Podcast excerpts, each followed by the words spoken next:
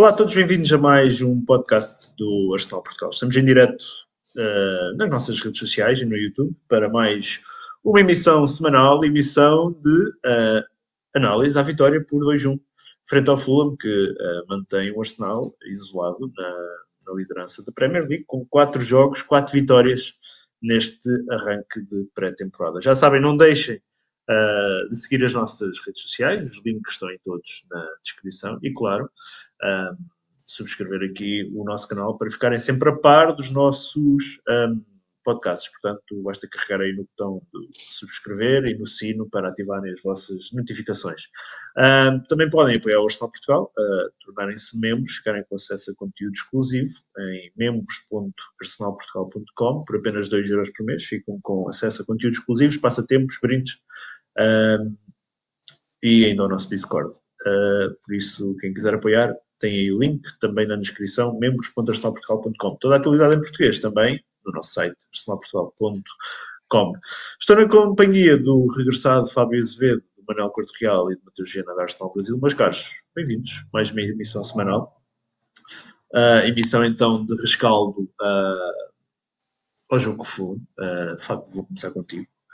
Uh, opinião jogo. Uh, foi um jogo que acabou por se tornar mais complicado do que inicialmente seria uh, esperado. Uh, nós chegámos a falar aqui que, se calhar, daquelas primeiras jornadas, daqueles primeiros jogos, cinco jogos inaugurais, até ao jogo com o United, se calhar o Palace, o jogo, que era o jogo de abertura, seria o mais complicado.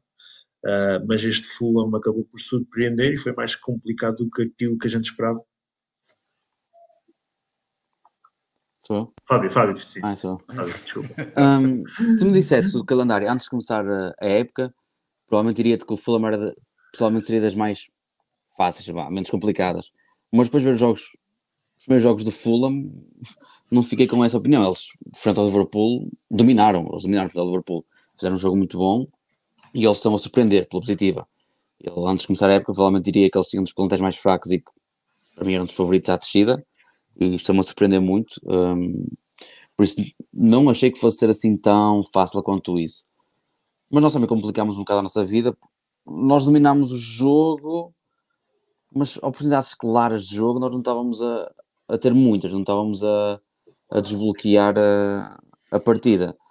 Tivemos uma de saca, na, que feito golo. Tirando isso, o Gabriel Jesus não foi, não teve a oportunidade de, de golo que me lembro, assim escandalosa, não me lembro de ver o Gabriel Jesus a ser assim também servido. Notou-se claramente a falta do, do Partey e do Zinchenko, não só por aquilo que eles dão à equipa, mas também porque é que eles fazem os outros jogar. Sem o Zinchenko, o, um, o Martinelli tem um rendimento muito menor, e notou-se isso, isso hoje, e o Partey, uh, sem o Partey, o Chaka não tem a mesma liberdade que tem um, de quando agora já com o, com o El Neni, não é? A mesma coisa já com El com o, com o Partey, e notou-se muito essa diferença, mas para mim, principalmente foi no, no Zinchenko, ter o, o Tierney sem ritmo, normal, não, não tem jogado, não foi, não foi o ideal. Depois, nós já estávamos num jogo tremido, só oferecemos um golo ao, ao adversário, só estamos ainda a tornar a nossa vida ainda mais difícil. E foi isso que nós fizemos. Um erro que o Gabriel não pode ter, mas que já nos vem habituando. O Gabriel, apesar de ser muito bom, eu de Gabriel. De vez em quando tem sim umas paragens cerebrais. Um, já não é nada de novo, mas é. Não, podemos, não pode acontecer. Mas depois lá demos a volta. Mas foi uma vitória que se calhar há uns tempos não, não tínhamos. Aliás, foi. Uh, já não sei quantos jogos, 18 jogos, devia ser uma cena qualquer que. Há uma estatística, desculpa, estar a interromper, há uma estatística que diz que desde 2013 que o Arsenal, quando sofre uh, o primeiro gol, isto é, quando começa a perder 1-0 na segunda parte, não conseguia dar uma volta ao jogo. Desde yeah. 2013.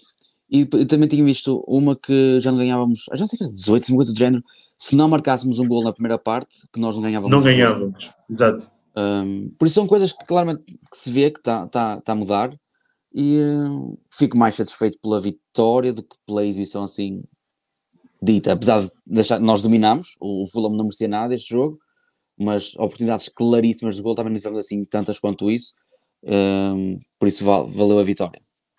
Hum, muito bem. Uh, Manel, a uh, tua primeira uh, opinião ao jogo? Olha, foi um, um, bom início de jogo e queria destacar que, pá, que já estamos a fazer uma boa sequência de bons inícios de jogo. Uh, pá, entramos no jogo ali a dar tudo, agressivos, com um bom controle de bola, sem perder a cabeça. Pá, e que é um, uma segurança e, e, é bom ver que, que, estamos a começar a fazer isto com alguma regularidade. Pá, depois foi um jogo muito físico, já estávamos um bocado à espera disso. Uh, o bloco do, do Fulham muito concentrado, muito defensivo, muito. Pá, para nós foi um bocado complicado uh, de ali no, no, último terço do terreno começar a criar mais oportunidades de perigo, pá, porque efetivamente não havia metros quadrados para, para os jogadores correrem ou para desbloquearem, estava ali muito complicado. Um, pá, depois concordo com o Fábio que, apesar de não muito, mas acho que se sentiram sentiram-se ali o, as faltas, tanto do, do Party como do, do Tierney. Epá, e depois também gostei de ver os jogadores do Arsenal sedentos quando perdiam a bola. Pá, estou a sentir aqui uma boa mudança de mentalidade do, do, do plantel.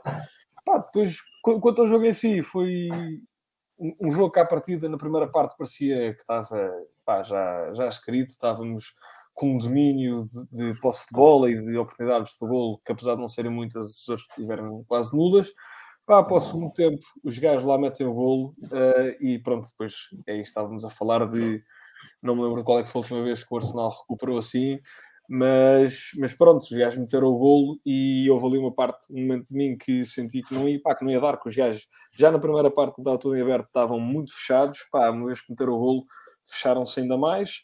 Uh, pá, estava a ver aquilo a correr, a correr mal, nós metemos o golo e depois aí não, pá, não sei porquê, mas os gajos despertaram e houve ali muitas oportunidades de, de perigo para os gajos, pá, mega menção ao Rosa Ramsdale que faz duas defesas do outro mundo, absurdas, o, o White também, que numa dessas defesas depois dá ali o corpo às balas e bloqueia uma bola brutal, epá, e pronto, é muito bom ver esta boa reação uh, a, um, a um gol sofrido na segunda parte contra uma equipa que está completamente com o autocarro encostado. Grande menção ao Rosa Ramsdale e ao Odegaard. Um, e pronto, e, e, foi um bom jogo no geral. Gostei muito dos três pontos, sabe, sabe muito bem, e acho que é muito importante para agora até outubro serem três pontos, três pontos, três pontos, três pontos, porque vamos entrar ali numa fase em que um mês vamos ter nove jogos, três de Liga Europa, vamos jogar contra o City, Tottenham, Liverpool, lá já em novembro na Chelsea, pá, portanto, neste momento estamos numa fase em que qualquer pontinho importa. Portanto, isto, apesar de ter sido um jogo fraco, quando a nossa, um jogo até desinteressante, sem grandes oportunidades, os nossos golos são fraquinhos. Uh, o gol dos gajos é um erro defensivo, é pá, mas são três pontos, é, é só isso que interessa. Sim, no final, eh, os três pontos é o mais importante. Jogando bem ou mal, uh, são os pontos que definem, que definem os lugares uh, finais. Mateus, uh, concluo contigo esta primeira ronda de análise ao jogo. tua opinião? Mais difícil. Nós falámos muito aqui que se calhar eh, Palace seria o jogo mais complicado destes primeiros cinco, se calhar mandámos um tiro ao lado. Sim, sim, sim. Eu, eu, eu, tiro um pouquinho da fala dos dois aí. Do. do ah, Matheus, antes, antes de dizer, só dizer, alguém disse no Twitter, um, depois de acertares no autogol do Saliba, Acertei e depois, e depois de teres acertado no, no parteio, pediram para tu não falares mais nada de mal porque não está a correr bem. então, uh, o que eu falo disso? Mas assim, a do Salibá, eu concordo, assim, foi uma, como te diz no Brasil, uma puta de uma cagada, né? A do parteio é completamente previsível, pô. Não é previsível? Se parteio é. lesionar, tem problema? É, é previsível. Se o Gabriel Jesus lesionar, a gente não tem um problema? A gente tem um problema. É, tudo isso é previsível. Não precisa ser nenhum mágico para isso. Né? não sei por que convido os Mateus ainda. Mas sobre o jogo, eu vou tirar um pouquinho da fala do Fábio e um pouquinho da fala do Manel. Lá do Fábio, que era uma coisa que eu tinha separado para falar, é, eu concordo parcialmente quando ele diz das questões do Partey e, da, e das ausências, né? Eu acho que ele sentiu muito mais o Zinchenko do que o Partey. O Zinchenko é quem, quem é quem tá armando esse time. Essa é a realidade. É ele quem está armando o time. O time joga de outra, de outra forma por causa dele. Né? Então, quem pensa que o Tierney é titular, na minha visão, está, já está completamente enganado. Eu acho que o Zinchenko já é o titular desse time aí e, e, e a gente não precisa mais discutir esse assunto. Né? Atenção, atenção que tu tens aí no Fábio um colega do, na equipa anti-Tierney, portanto. Não, eu não, Não sou estás só. Não, não é não sou anti-Tierney, não é anti-Tierney, mas, Eu sou. Eu não tenho Ok, problema em admitir. mas o. eu- eu- ah, não. O que, o, que, o, que, o que me deixava chateado não era o Tierney em si. Era o Arsenal acreditar num jogador que historicamente perde mais de 50% dos jogos. Se ele se lesiona, a culpa não é dele. Né? Pode ser, partida, por não é? questões, pode ser por questões do corpo, pode ser por outros motivos e tal. Enfim. Então, assim, o, o que, eu, o que eu ia falar do jogo, com, com relação ao que, o, ao, que o, ao que o Fábio falou, é, eu nem falaria tanto do Partey assim. Eu falaria, acho, acho que ele sentiu assim, sei lá, 85% da nossa ausência foi o Zinchenko. Para mim. Né? E aí eu vou questionar uma coisa, que é, nós dominamos o jogo. Nós, domos, nós dominamos o jogo porque nós somos bons ou porque o time, o Fulham, deixou ser dominado? Então, a, a questão do domínio, a gente precisa olhar a, a semântica do negócio. Na minha concepção, a gente dominou o jogo porque o Fulham deu a bola pra gente, ele jogou com 11 atrás. Se ele jogou com 11 atrás, é natural que a gente tenha mais posse, que a gente tente. Tudo isso é estritamente natural para quando a gente tem a, a, a, a, a bola no nosso pé. Então, vou ser bem sincero. E aí, até repercutiu um pouquinho assim. Eu falei, na minha concepção, para o que o Arsenal tinha mostrado até então, o Arsenal jogou mal. O Arsenal não jogou bem. Qual é a diferença? A diferença é que no passado, esse era o típico jogo que a gente teria perdido e empatado. Facilmente. A gente teria deixado ponto nesse jogo. Essa é a mudança. No fim das contas, o que vale são os três pontos. Isso aí eu concordo plenamente. Né? Mas para a galera que acha que a gente jogou bem e a bola só não entrou, eu vou fazer um questionamento só, que é o seguinte. Se a gente tivesse empatado esse jogo, porque o segundo gol foi um frango do, do, do, do, do, do Leno. O Leno deve, poderia facilmente ter segurado aquela bola. A opinião seria a mesma? Nós jogamos muito bem, como algumas pessoas chegaram a me questionar. Porque uma coisa é o seguinte, mais uma vez, vou bater, nós estamos empolgados porque nós estamos na liderança, porque nós ganhamos quatro jogos seguidos, e aí isso tudo acaba ma- é, mascarando algumas críticas que a gente precisa fazer. Uma delas é, nós não jogamos bem. Nós não jogamos bem. Mas, Mateus, como diz aqui o Daniel Reis nos comentários, mas será que eles também não jogaram com 11 atrás da bola com medo deste Arsenal? Provavelmente, provavelmente. Mas isso faz parte da estratégia. O que motivou a estratégia são outros 500. Eles estavam ali para sair com empate. Eles estavam ali para sair com empate. Se eles ganhassem. Na hora que tu vais montar, porque co- como é que os times funcionam? Vai iniciar a temporada. Aí você pega jogo por jogo, você vai. Porque o- o- a tabela de quem está no lado do- do- das equipas não é de pontos ganhos, é de pontos perdidos.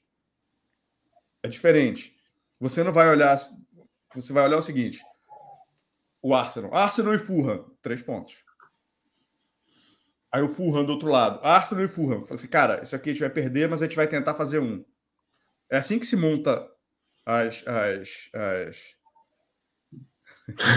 não tô irritado, não.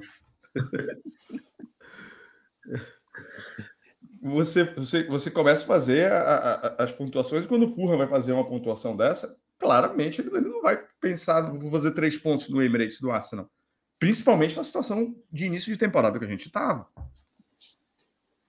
É improvável você pensar dessa forma. Né? Então, quando. É, é natural que eles entrem com essa estratégia de tentar ganhar um pontinho fora. Então, ele vai botar 11 atrás e vai tentar br- brigar por uma bola, por um erro. Foi o que aconteceu. A estratégia deles foi boa. O problema é que nós não conseguimos impor o nosso jogo. Repito, Ah, mas a gente teve 80% de posse de bola. Você é natural que a gente tenha 80% de posse de bola com um time jogando 100% atrás. Mas vamos, vamos, bora ver o resto. Né? Da, da, da questão do, do, do, do, Manel, uma coisa que é, é, é, precisamente a gente, precisa, a gente precisa levar em consideração.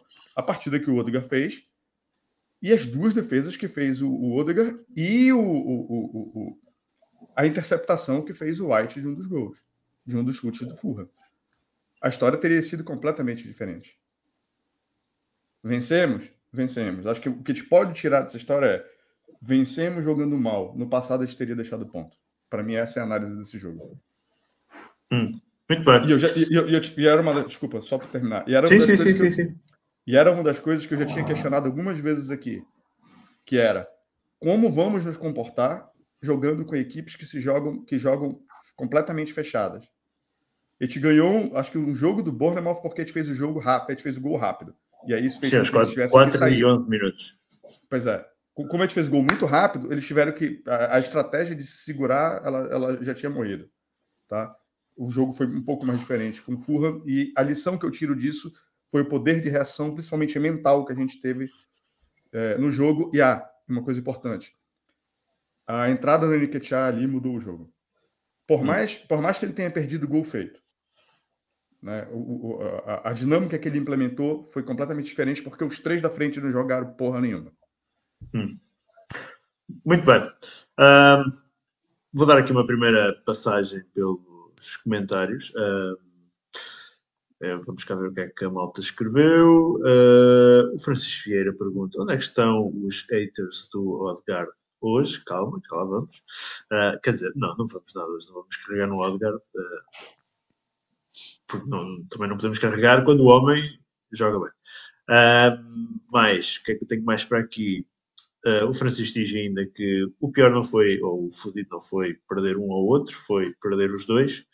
Um, o Daniel Reis diz: o problema não é ter Zinchenko ou Partey ao mesmo tempo. Se um dos dois jogar, as coisas ficam mais fáceis uh, para a gente. Uh, o Atila Souza diz: jogámos melhor, eles só tiveram uma oportunidade em contragolpe. Uh, segundo tempo, a falha do Gabriel condicionou o jogo nervoso. Um, o Henrique Roque diz: nosso elenco está curto, temos que contratar um reserva para o Partey e o meio direito. Parece complicado. Dois nomes em três dias. Uh, mesmo um em três dias não vai, não vai parecer fácil. Uh, e o Agostinho diz aqui: uh, mesmo jogando contra equipas que não saem uh, lá de trás, temos de ter capacidade de ultrapassar isso. Finalmente, o Marcelo Ferreira diz: temos que, habituar, temos que nos habituar a este tipo de jogos, as equipas vão mostrar mais respeito pelo Arsenal. Muito bem.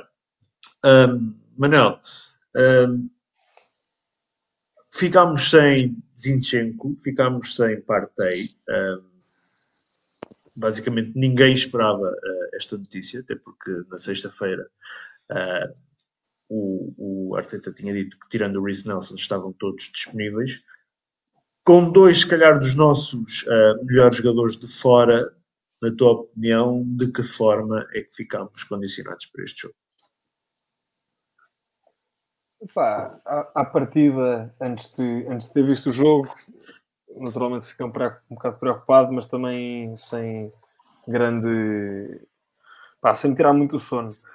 Pá, depois de ter visto, acho que pá, em cada uma das posições há ali duas palavras-chave uh, que fez toda a diferença. Começando pelo Party, um, epá, eu acho que se notou agora uma grande diferença para o, para o El Neni. Não defensivamente, porque eu acho que até acho que defensivamente o El Neni cumpre e é cão e vai atrás da bola.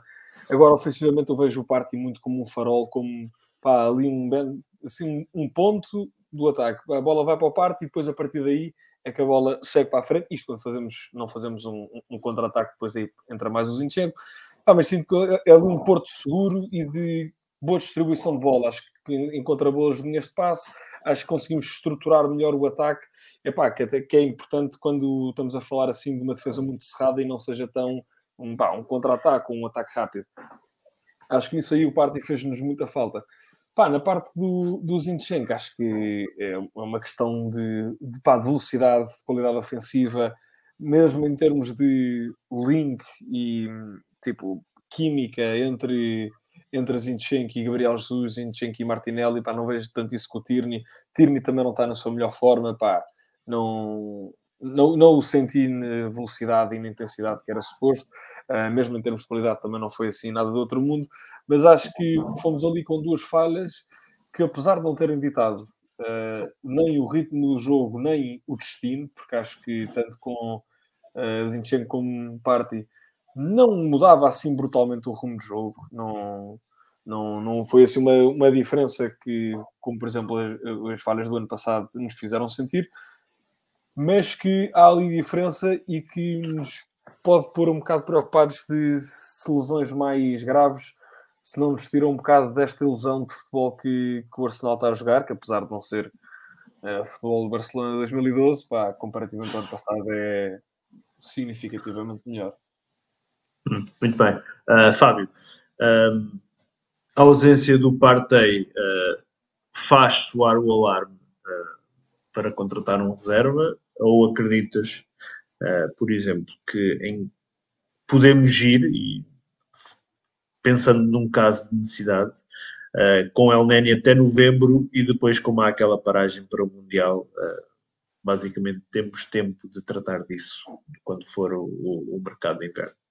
Visto que nós este ano até ao mercado de inverno vamos ter ali cerca de menos de um mês e meio de, competição.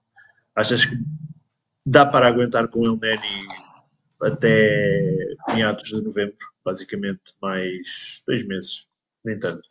Não, eh, dois meses, sim. Assim, eu acho que não.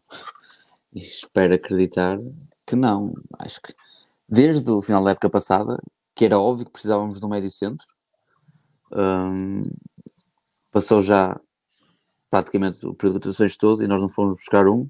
Acho que era uma das posições que nós mais precisávamos, tendo avançado lateral esquerdo, precisávamos muito. Um, acho que era a seguinte, não fomos buscar ninguém.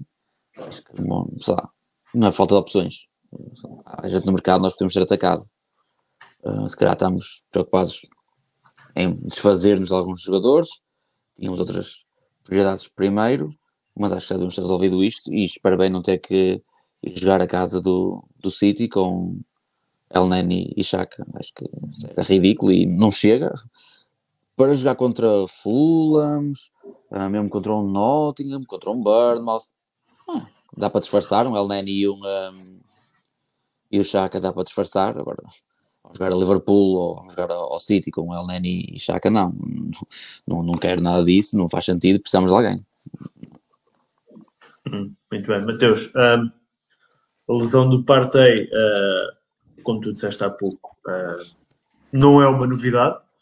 Uh, mas realça quando ainda temos o mercado aberto que é urgente ir buscar uh, um, uma segunda opção. Isto porque uh, a maioria aqui, se nós lermos aqui os comentários, basicamente só o António Almeida que elogiou o, o El Neni. Ele disse que só eu é que acho que o El Neni, o El Neni não esteve nada mal.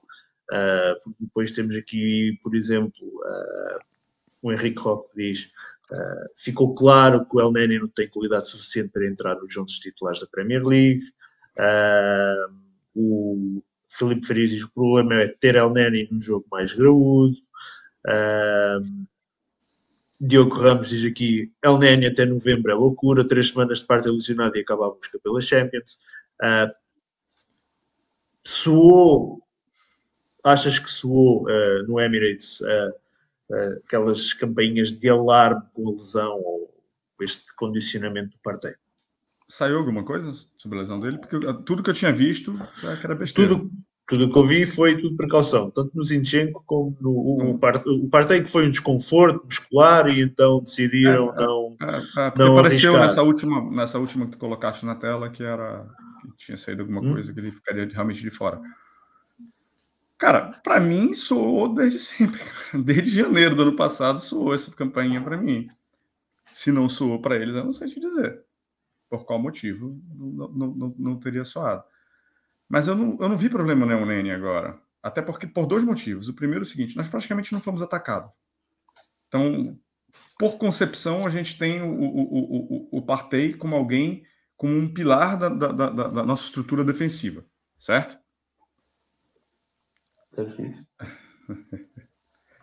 E ele, ele é um pilar da, da, nossa estrutura defensiva ali, certo?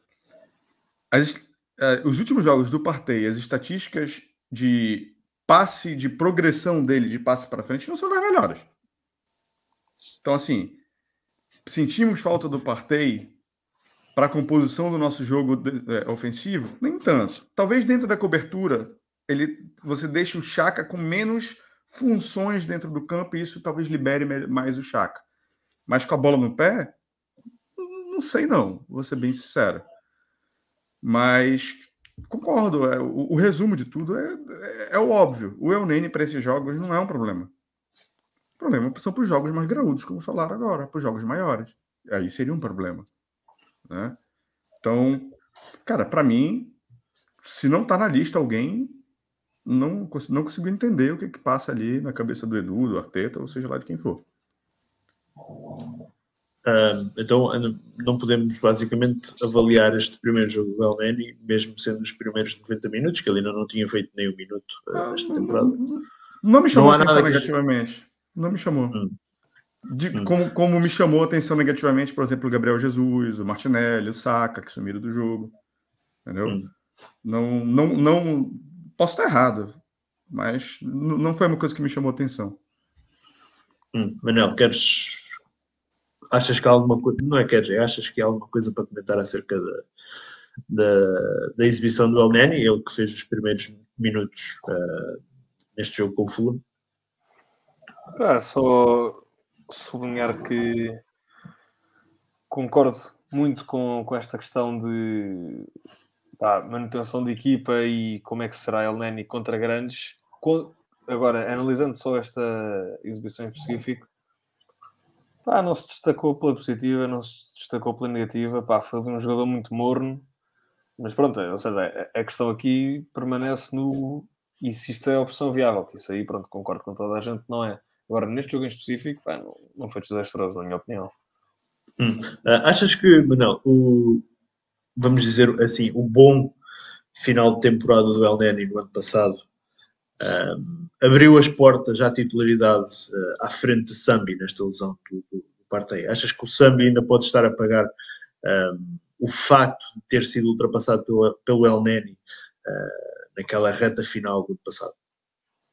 Sim, eu, eu aliás, eu, eu, acho que essa corrida entre, entre o Lokonga e, e o El Neni acabou antes de ter começado por desmérito do, do Lokonga, agora não lembro que jogos é que foram, mas lembro que fez duas exibições desastrosas contra, pá, pá, contra o Liverpool, não sei, contra, contra dois grandes. Pá, acho que ficou aí meio marcado e depois sem Europa, sem taças, sem nada, nunca mais voltou a calçar. E acho que se nos encostarmos um bocado ao Eleni, que é uma opção pá, que se calhar não tem tanto potencial, mas que é bastante mais seguro, já tem mais minutos, já tem mais maturidade na Premier e pronto, agora para mim a questão seria um bocado agora que temos outra vez taças e agora que temos Liga Europa, um grupo bastante fácil jogar contra equipas, sei lá o quê, voltar a lançar eh, o miúdo a ver se consegue voltar a entrar na corrida por este segunda opção a seguir ao, ao Partey. Mas neste momento, para mim, continuava a ser El Neni. O gajo precisava de hum. mais minutos. Hum. Uh, Fábio, uh, a, mesma, a mesma questão para ti. Achas que aquele, aquela reta final del Neni na, na temporada passada, depois da lesão do Partey, um, colocou o El Neni à frente do Lokonga nesta temporada? Quando houve a primeira lesão, El Neni, o, o Lokonga tinha entrado em dois jogos, basicamente tinha feito um minuto ou dois em cada um desses jogos, um, portanto, nada de, de, de relevante sequer mas a verdade é que quando foi preciso escolher um titular, a escolha recaiu sobre o El Neni e Lokonga ficou para trás. Achas que isso pode estar em parte justificado com o, o, o, o final da temporada passada? Sim, claro, de certeza tem alguma influência. Mas não é só isso, o El o Lokonga já teve jogos muito, muito maus. O El é aquele jogador, em geral, normalmente, nunca faz jogos horríveis. Nunca fez a fazer também um jogo mil estrelas, que é, oh meu Deus, Eleni, que jogador. Não, é certinho. Eleni é aquele jogador certinho. E está ali, não, não te vai dar, não vai fazer muita merda, não vai ser excelente, mas pronto, é certinho. Sabes, sabes o que esperas com, com o El Neni e tem outra experiência, outra, outra maturidade que o Lokonga ainda não tem, e acho que este ano com a Liga Europa e as taças, um, com mais minutos nas pernas, pode ser que ganhe. Uh, mas se eu tivesse que escolher um também, provavelmente ia, ia para o El Neni, porque dá-me mais segurança um, neste momento do que dá o Lokonga. O Lokonga tem um potencial provavelmente maior que o El Neni, tem outra margem de, de progressão. O, o, pronto, o El Neni não, é o que é, não vai passar disto, mas para ser um jogador seguro, o El Neni chega e para um jogo em casa com o Fulham, para não, se não quiser arriscar ali alguém, pronto, El Neni serve. É, quando estamos a ganhar 2-1, precisas de alguém para segurar o resultado, vais meter quem? Lokonga ou El Neni? El Neni, El Neni entra, sabes que ele não vai fazer merda. É, é um bocado assim.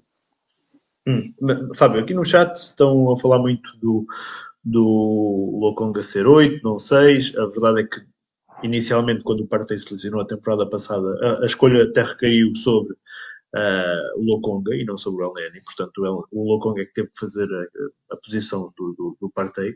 Mas o Agostinho pergunta assim: uh, o que é que se passa com o Lokonga? Achas que o Arteta vê o Lokonga a 6 ou a 8? A 8? Um, o que, é que, o, que é que, o que é que o Lokonga poderá esperar para, para esta temporada? Porque está visto que, vamos, vamos ver uma coisa, está visto que se o Partey estiver em forma, ou quando não estiver em forma, se jogar El Neni, um, com o Chaka, que é basicamente titular uh, naquela equipa, e muito provavelmente se não tivermos Chaka, a opção poderá recair sobre Zinchenko, Tierney a fazer a lateral esquerda, ou poderá recair sobre o Fábio Vieira, poderá mesmo recair sobre um Odegaard, como aconteceu na primeira metade da temporada passada com o Smith Rowe a jogar a 10. A situação para o Lokonga fica muito complicada. Fica, fica. Foi como disse, ele vai ter que aproveitar as oportunidades dele na, na Liga Europa e nas taças, porque acho que ele no, no, campeonato não, não vamos ver jogar eh, muito de início, então, quase impossível. Acho que titular tão cedo não deve ser, a não ser que não haja assim mesmo muitas opções e o Arteta tenha mudado de opinião. Um, e eu vejo, por, por acaso estava a falar de 6 ou 8, eu vejo o Arteta a colocar mais o, Lokonga no lugar do Chaka do que no lugar do Partey. Acho que se ele tiver que escolher onde colocar o Lokonga, acho que o vejo mais a colocar no Chaka com menos tarefas defensivas, mais solto, do que colocar no, no lugar do Partey. Mas isso é o que eu vejo neste momento, não tenho certeza. Sim, não, não, discordo do que está a dizer. Estou apenas a referir que no ano passado, quando o Partey se lesionou, ou quando não tivemos Partey, a escolha inicial recaiu sempre em jogar com Chaka e Lokonga. E o Lokonga uh, a fazer Mas o trabalho. fez. A fazer o trabalho de Partey, se calhar por algum motivo, depois o El Neni é que teve que assumir na, na parte final da temporada. Mateus, termino contigo esta história do Lokonga. Como é que fica a vida do Lokonga para esta temporada, sabendo que tem parte aí El Neni uh, à sua frente na posição 6, que tem Chaka, Fábio Vieira, Zinchenko e provavelmente até o Edgar à sua frente na posição 8? Jogador de rotatividade. Fase de grupos da Europa League, jogos da, da Carabao, FA Cup, ou numa situação extrema de um jogo fácil, por exemplo, se bem que não. Meu exemplo, é, meu exemplo vai caber. Esses nove jogos que a gente vai fazer em outubro, a gente não vai poder, a gente não vai conseguir jogar sempre com Chaka Partey, Chaka Partey, Chaka Partey. É impossível. Uma hora ele vai entrar. Então você coloca ele num, num jogo de Europa League para rodar o elenco. Essa é a situação de momento dele, na minha visão. Né? A não ser que ele mude. Que, que ele seja um negócio extremamente. Que ele, que ele, que ele se faça provar ser útil. Né? Hum ou melhor, útil ele é, mais útil, dele, dele aparecer mais em jogos mais complicados né, da, da Premier League. Acho que essa é a situação dele de momento. Hum. Talvez ele não tenha, ele não tenha, ele não tenha. Talvez quando ele foi contratado, o Arsenal esperasse uma evolução dele como foi o Martinelli, como foi o Saka, alguma coisa que fosse, fosse pá, sabe, espocasse mais rápido. Sim. E talvez isso chegasse impacto imediato. Exato. Ou como foi o Guendouzi, o Guendouzi quando chegou, né? Alguém que, que, que, pudesse, eu acho que ali ele, ele, ele. É que ele errou em dois jogos cruciais ali também. Acho que ficou, ficou muito claro o que, que, ele, que ele sentiu e é isso. O, hum. o Marcos é meu amigo, eu, eu tenho intimidade para falar o que eu vou falar. O Marcos, ele, este Marcos Lopes? Marcos Lopes. Marcos, hum. toma no cu, Marcos. Quantos jogos Tu estás pegando os dois melhores jogos da carreira do Nene, velho. Pega o resto. É estatística, pre- precisa de amostragem. Né? Só, A só para amostragem, do. Eunene, a, a, a amostragem do Eunene não condiz com o que, com o que tu estás falando, pô. Ah, só para quem está a ouvir no, no- no Spotify ah, e que não leu os comentários. ah, É, Marcos, amigo meu. pode- O Mar- o Marcos escreveu, WhatsApp. Ah, escreveu assim: Foi para lembrando Londres que o LD comigo já. Eu, eu posso, eu tenho intimidade para mandá-lo tomar no cu. Lembrando que o El Neni fez as melhores partidas da temporada passada contra Chelsea e Man United. Qual jogo grande ele tem, ele tem que jogar e ir bem agora? Basicamente é esta a questão do Marcos para o Mateus o mandar tomar no cu. Ah, muito bem. Que é que eu tenho mais aqui para falarmos? Ah, Zinchenko. Mateus, falámos de Zinchenko já, eh, qualquer coisa, mas achas que a ausência do Zi- Zinchenko ah, fez eh, o Arsenal variar mais o jogo para a direita e meter mais o Saka em jogo. Isto porque as primeiras três jornadas mas aquilo era. que eu me desconcentrei. Estava Desculpa, estava- aqui. Está... Eh, estava a questionar eh, se a ausência do Zinchenko fez o Arsenal variar o jogo mais para a direita hoje e que acabou por meter mais o Saka em jogo. Isto porque as primeiras três jornadas nós tivemos muito uh, Zinchenko, Martinelli, Jesus, tudo ali pela esquerda. Ah, com a ausência de Zinchenko, se calhar o Saka teve que aparecer e assumir mais neste jogo. Concordas? Eu não sei se o Zinchenko. Eu não sei se o Zinchenko em si. Tá? Mas o Partey com certeza. Por que o Partey? Porque com o Partey, o Chaka estava aparecendo mais naquela ponta e triangulando mais com o Martinelli. Certo? Com essa ausência dessa opção do jogo, com o do, do, do Chaka é, jogar com o Martinelli, né? talvez a gente tenha perdido aquela jogada e a gente tenha tentado entregar no pé do Saka para ele fazer o que ele fez a temporada toda lá e, e tentar driblar para cortar as linhas e, e, etc, etc, etc. Hum. Mas talvez, talvez tenha sido esse o, o, o, o, o raciocínio utilizado. Hum. Mas, obviamente, como eu falei no, no, no passado, sem dúvida nenhuma, o, o Zinchenko, para mim, foi o que mais fez falta. Né? Mas, especificadamente dessa questão, eu acho que, na realidade, foi a, a ausência do Partey. Uh, Fábio, uh, ausência de Zinchenko colocou mais o Saka uh, em jogo. Temos tido um Saka, um, não é temos tido um Saka, temos estado menos dependentes uh, de um Saka do que aquilo que era a temporada passada, porque a temporada passada nós ficávamos naquela. Uh, se o Saka jogar bem, as coisas até correm bem, se o Saka jogar mal, a possibilidade de termos um bom resultado é menor. Um, estamos menos dependentes do Bukayo Saka esta temporada. Talvez, mas ele tem que subir rendimento na mesma. Ele ontem, ontem, ele sabe, não me lembro de o ver ganhar um, um contra um. O Robinson deixou no bolso. O Daka teve, teve mal. E já nos, outros, nos últimos jogos não, não, me lembro assim um jogo do Saka pensar, ih, jogou muito, teve bem. Ele pode estar menos em jogo e mesmo assim jogar bem. E eu não sinto uhum. isso do Saka neste início da época. Acho que ele que tem que subir de rendimento. O facto porquê? de porquê, porquê, porquê é que o Saka está em baixo de rendimento? Ah, ele pode ter menos volume de jogo e mesmo assim continuar a estar envolvido e quando está envolvido um, fazer gol, fazer assistências, a fazer boas jogadas. Uh, não sei se é também por jogar com o Ben White atrás, que ofensivamente não oferece tanto um, como outros laterais. Um, é, é, diferente, tens o Martinelli já com o Zinchenko atrás, tens um Saka já com o White atrás. Também temos que falar nisso.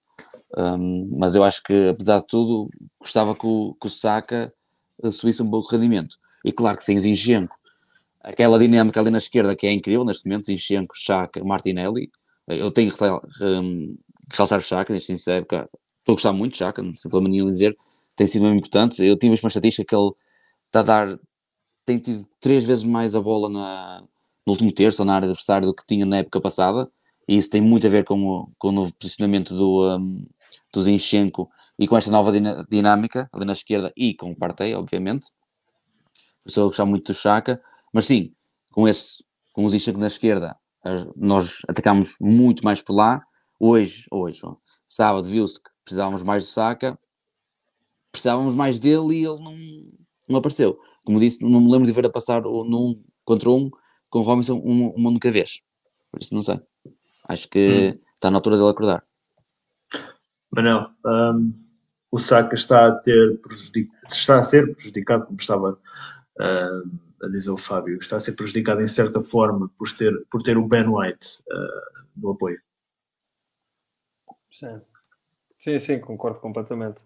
Uh, pá, pá, não é muito complicado, no fundo. É, no fundo, ter um central adaptado a lateral sem grande trabalho ofensivo, claro que o, o Saka vai acabar por ter menos protagonismo e isto juntando ao facto de que depois a ala esquerda está muito, muito bem oleada, portanto, inevitavelmente a bola pá, vai passar menos por lá e pronto, depois não sei se é uma questão de confiança, uma questão de qualidade, o que quer que seja, mas isto que o Fábio está a dizer que é completamente verdade.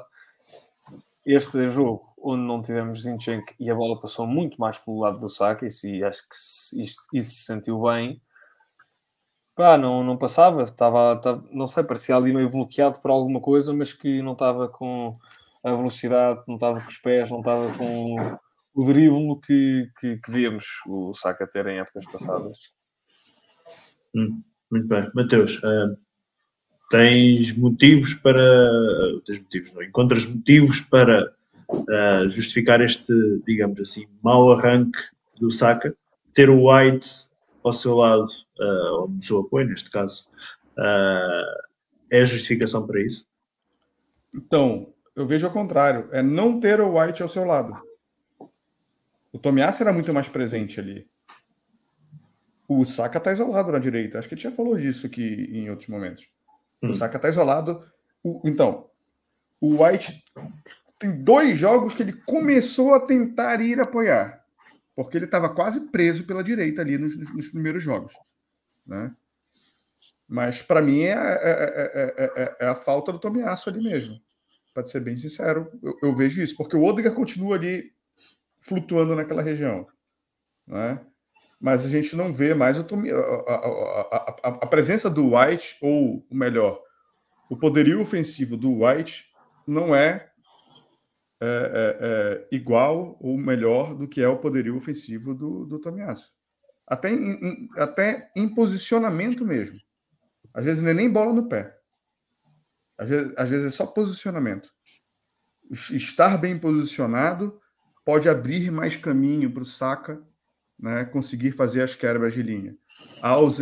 Um exemplo simples, tá? Se tu tens o Tomiasso preparado para descer a linha de fundo e o saco com a bola, a defesa do adversário tem que estar antenada em quem? No saca e na possível descida do Tomiasso. Se tu não tens absolutamente ninguém ali, tu tens o saca com a bola sozinho, tu tens um bloco de gente muito maior em cima do saca. E eu vejo claramente, não nessa, não exatamente a situação do saca estar completamente sozinho ali, Tá? Isso, como eu falei, isso mudou nos últimos dois jogos, mas o posicionamento do White não é o mesmo do Tomiasso. Você, você vê o Tomiasso às vezes cortando pelo meio, às vezes ele vindo pelo meio, fechando em, em, em diagonal para pegar a ponta. Você não vê o White fazer esse tipo de coisa. Ele é tradicional ali na, na, na, na lateral e mesmo assim não, não, não, não sei se, se, se é a melhor opção ali. Hum. Ok, muito bem. Já que, já que estamos a falar do White, uh, pergunta para os três, ou para ah, aqui. Só, só respondeu, Francisco. Eu não estou menosprezando o White. Eu acho que ele fez uma partidaça, por exemplo. E eu acho que ele pode ser um dos considerados é, é, melhores do jogo pelo fato do bloqueio que ele fez. Talvez a gente não conseguisse ir atrás do, do, do jogo. Ele tem feito boas partidas. Mas a gente não pode levar, a gente não pode esquecer que isso impacta diretamente na produtividade do Saka. É, essa é eu, vou, dizer mais, Matheus, vou dizer mais. O White não tem feito só boas partidas, o White tem feito excelentes partidas. Eu acho que o White está a ser um bocado apagado por aquilo que está a ser o início do, do Saliba. Uh, o Saliba está a chamar muito foco para si, tem todo, todo o mérito nisso, pela, pelo início de temporada que está a ter pela primeira vez com o Arsenal. Uh, e isso está a pagar um bocadinho aquilo que vão ser as excelentes exibições do White. Eu acho que o White está a ser um bocadinho menos pesado, não por falta de qualidade, mas por causa do, arranque excelente que o, que o Saliba está a ter. Eu tenho minhas controvérsias com isso, mas siga. Certo. És Acho que livre, isto não foi livre. testado É- ainda o suficiente para a certo. gente empolgado. Em resumo, é isso. Mas já há uma empolgação à volta do Saliba. Não, há, Sim, tem, tem. não, há, não há como escapar a isso. Duas Não, questões. não é. du- Duas questões para os três. Uh, uma que é do Francisco, que ele questiona isto para depois avançarmos novamente para a análise ao jogo. Uh, a primeira, uh, que é da maneira que o Chaka está, está a jogar avançado, arriscaria um Smith Rowe ou uh, Vieira para 8 esquerdo e depois aqui o Marcelo Ferreira diz um, Ben White a 6, o que acham? Fez essa posição do Leeds. Manel, podes começar tu a responder às duas perguntas. White a 6 e um, Smith Rowe ou Vieira para jogar a 8. Pá, começando com o do Smith Rowe e do Vieira. Do Fábio Vieira, pá, eu nunca vi o rapaz jogar. Ah, só, só conheço de amigos meus a falarem do gajo. Portanto, se o gajo for para 8, não, tenho qualquer tipo de, de, de opinião. Contra o, quanto ao Smith Rowe, acho que não preciso voltar a referir a que posição é que eu achava que ele ia jogar. Pá, não jogando, honestamente, gostava de o experimentar lá para ver se há alguma, algum tipo de hipótese do, do meter em campo e, epá, e, ou seja, já- que não vai jogar a 10, ver se há alguma outra opção de que ele possa jogar eh, em simultâneo com, com o Odegaard. Uh, pá, quanto a Ben White a 6, não, não sei, tipo, até poderia dar, mas acho que é inventar um bocado. Pá, a certa altura. Pá, Ele no temos- Leeds, ele no Leeds, que, no Leeds, que foi promovido da Championship à, à Premier League, jogou, de facto, a 6. pá, pois Não é, sei se é- jogou sempre, não sei se jogou sempre, sim. mas fez jogos a 6. Sim, não, e, e- e o Ben White tem essa, essa coisa. Ainda dentro dessa zona do campo, ainda é um gajo um bocado versátil e agora este jogo está a fazer lateral. Pronto, tem esta questão do Saka, mas que não é uma questão de rendimento dele, mas pá, até, até mostrado uma certa versatilidade e, e, e bom jogador. Pá, agora não sei se sequer se é necessário. Se estamos ali com uma tremenda falha, ah, pá, se calhar se começar a acumular lesões, se calhar se não conseguimos trazer ninguém, ninguém de fora. Ah, mas eu não sei, deixar isso um, um problema para depois. Não, não vejo isso como uma hipótese assim muito em cima da mesa. Acho que essa é uma coisa mais rebuscada. Muito bem, Fábio. Ah, ah, sim, Fábio. Ah, ben Ah. White a 6 e Smith Rowe ou Vieira a 8. As duas questões. Ben White a 6, não sei também. Atenção, eu gosto muito de Ben White. Não sei se. Até porque eu não me lembro de o ver no Leeds. Uh, Quando eu vi no Leeds, eu lembro de o ver jogar lateral direito e lembro de o ver a central. Não me lembro. Uh, Ele jogou a 6. Sim, sim, mas eu lembro de ver jogos dele na altura. Por isso não tem seguido a pena, não sei como é que. Não sei se ia ser mais um Chambers ou um Holding ali no meio campo, como já tentámos. Não sei se ia ser um- uma coisa idêntica. Por isso não. Acho que. Não sei se arriscaria. Acho que estou com. Hum, não sei. Acho que preferia andar a rodar ali entre lateral direito e central do que estar a arriscá-lo na Médio defensivo. a meio defensivo. Em relação ao Fábio Vieira e ao uh, Smith Rowe, Fábio Vieira, ambos uh, só em jogos uh, em que nós vamos dominar, vamos estar por cima e que sabemos que em princípio vai ser assim. Jogos que vai ser disputados, não, acho que não tem trabalho e qualidade defensiva para tal. Uh, e mesmo Smith Rowe, para jogar ao mesmo tempo que o Odegaard, preferia ao contrário. Acho que preferia recuar o Odegaard e pôr o Smith Rowe um, a 10. Acho que Como, Odegaard. como, foi, como foi o ano passado, até Sim, meio da época, sim, acho que as características do Odegaard fazem com que ele se adaptasse melhor a 8 que ao Smith Rowe. Mas depois, claro, que íamos perder um pouco do, do Odegaard uh, na frente. Mas se eu tivesse que escolher um para jogar no meio e jogar o outro à frente, preferia Odegaard a 8 e Smith Rowe a 10. Faz Vieira, não sei, eh, nenhum minuto jogou na, na liga, não, não sei. Acho que tem que ver como é que ele vai encaixar na liga inglesa e depois, depois dar a minha opinião. Acho que para já não consigo ter assim uma opinião muito formada para ele a 8. Hum, muito bem. Ahm, Mateus, termino contigo. Fábio Vieira ah, e Smith Rowe, ou Smith Rowe ah, a 8 e o White ah, a 6. Vou falar um negócio sério. Hum. É, se a gente quer, se a gente pensa em top 2 ou top 3, a gente não pode pensar nessas, nessas hipóteses aí. Vou ser bem sincero. Hum. Tentar, tentar achar uma solução partei colocando o White na frente, gente, pelo amor de Deus. Você pode ser para um jogo teste, no, no- na, na- tu pode fazer isso para um jogo da Europa League. Ou tu queres entrar com um time misto, tu vai jogar com o Tomiasso na direita, o White tá, tá um pouquinho mais leve, tu vai jogar numa FA Cup com um time da, da, da terceira divisão, na quarta divisão. Pensar isso a sério, eu, eu realmente me recuso a, a, a- a- pensar nessas hipóteses. Mas assim, as respostas estão no, no próprio chat. Joga- o, o, o Smith Rowe, ele, ele compõe muito mal. Se você botar ele a 8, talvez ele não dê conta de segurar a, a, a, a, a, pressão ofensiva do adversário. Né? É, é- é meio loucura. Talvez numa situação que tu possas ter um jogo mais dominado, um jogo mais fácil, né? pode ser uma opção. Mas tu não pode pensar isso como a solução para encontrar, para encaixar ele no 11 titular, pensando ganhar, ir, ir para a Champions League ou ganhar a Europa League ou qualquer coisa nesse sentido. Eu, eu, eu, não gosto dessas soluções, eu chamo isso de solução de videogame. Eu não gosto de soluções de videogame. Tá? São coisas que funcionam no videogame e não necessariamente funcionam na prática.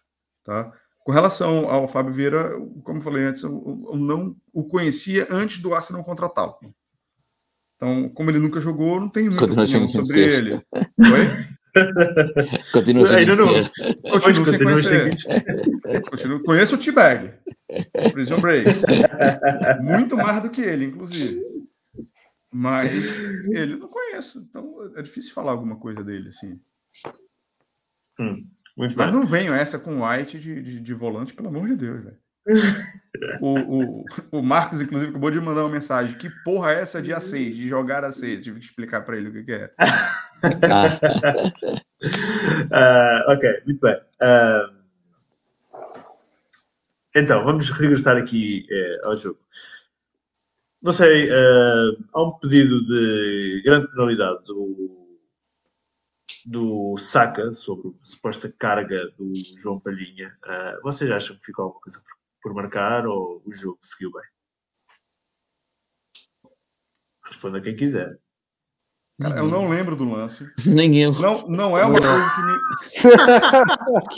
Se não é uma coisa que me marcou, para mim, para mim não, não. Não é nada. Não, não Você- segue, segue, segue jogo. Vocês não Segue se lembram? Sei lá, foi eu tão não. Eu Foi eu- foi eu não lembro, mas se não me marcou, é por disto. padrão não foi nada. Ok, ok. Pronto. Não, não, eu também acho. Eu lembro-me da falta de palhinha. Eu Isso eu acho lembro, que agora não. isto não. Não, eu acho, eu acho que também não, não, não houve nada. Ah, siga, diz- dizem aqui, não teve polémica neste jogo. Não, me pareceu. Ahm, mais, ahm, ao intervalo 0-0, com o Arsenal a dominar, teriam, ah, Fábio, terias arriscado alguma coisa ao intervalo ou mesmo contra este Fulham seria, digamos, arriscado tirar, por exemplo, El Neni ao intervalo? Não, ao intervalo eu achava um pouco cedo, até porque nós como estávamos com o controle da bola, com o domínio, até estava naquela, ou mais tarde a bola vai entrar, ah, por isso ao intervalo logo não, não tinha feito nada, acho que ah, tinha deixado de estar os que estavam em campo hum, e não tinha mudado nada. Mas não, tinhas feito alguma coisa ao intervalo? Mudado alguma coisa? E pá, igual, o intervalo pareceria um bocado precoce, se calhar um bocadinho depois ah, punha o, o Tomiasso, mas pá, o intervalo. Por norma, ao intervalo, ou há ali uma grande lacuna, ou então não, não, não se mexe. Deixa lá para os já. 70, 70. Ou te chamas de Tavares ou então continua.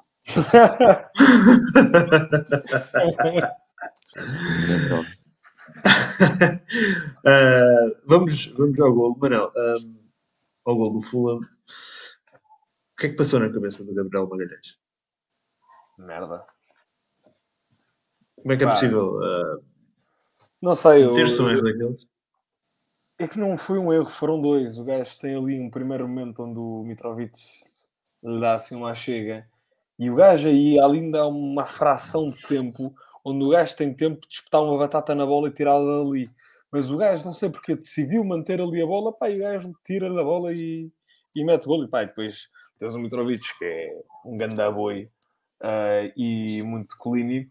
Pá, não sei, não, não sei o que, é que, o que é que lhe passou na cabeça. Se calhar se fosse outro jogador com pá, menos toque de bola, um gajo com um porte ah, mais reduzido, se calhar até tentava ali jogar um bocado mais com o corpo, mas o gajo foi completamente comido pelo, pelo Mitrovic, portanto. Pá, não faço ideia como é que o gajo, sendo o último homem, aí, não, não sei se o gajo estava dentro da área, mas se ele estava dentro da área, estava mesmo à porta, portanto. Pá, não sei como é que, como é que se faz uma coisa das essas. Não sei como é que, após levar ali um susto, o gajo não puxa a perna atrás e manda a bola para fora.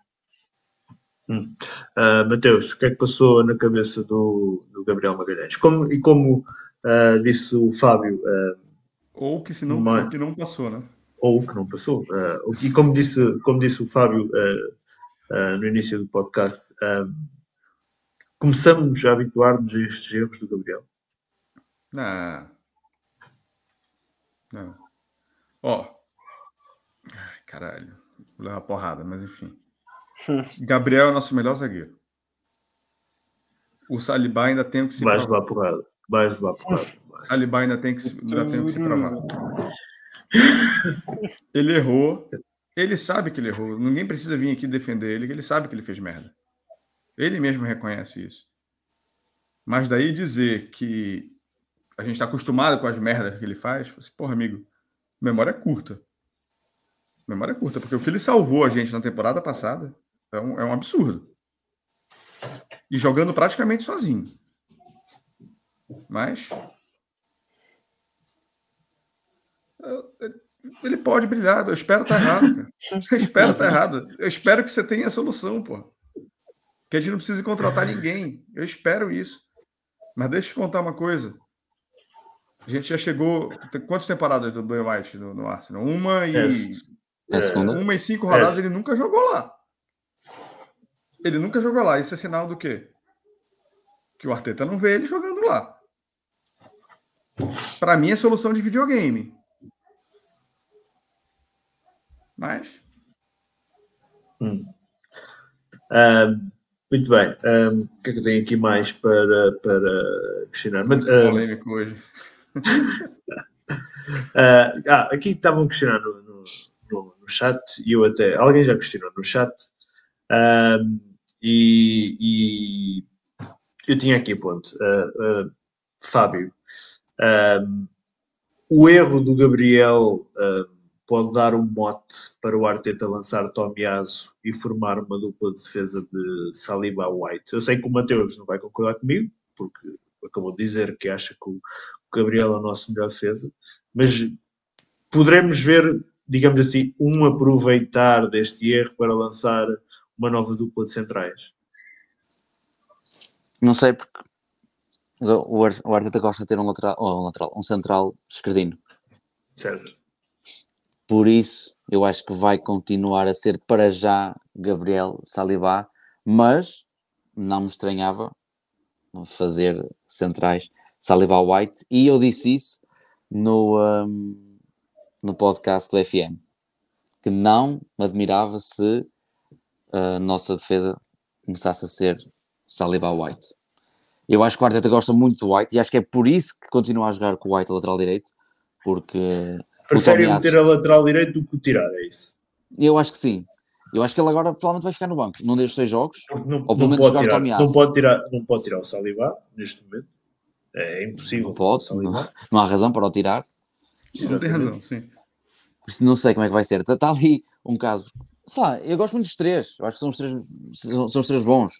Hum, mas não sei, está ali, está, está um caso interessante.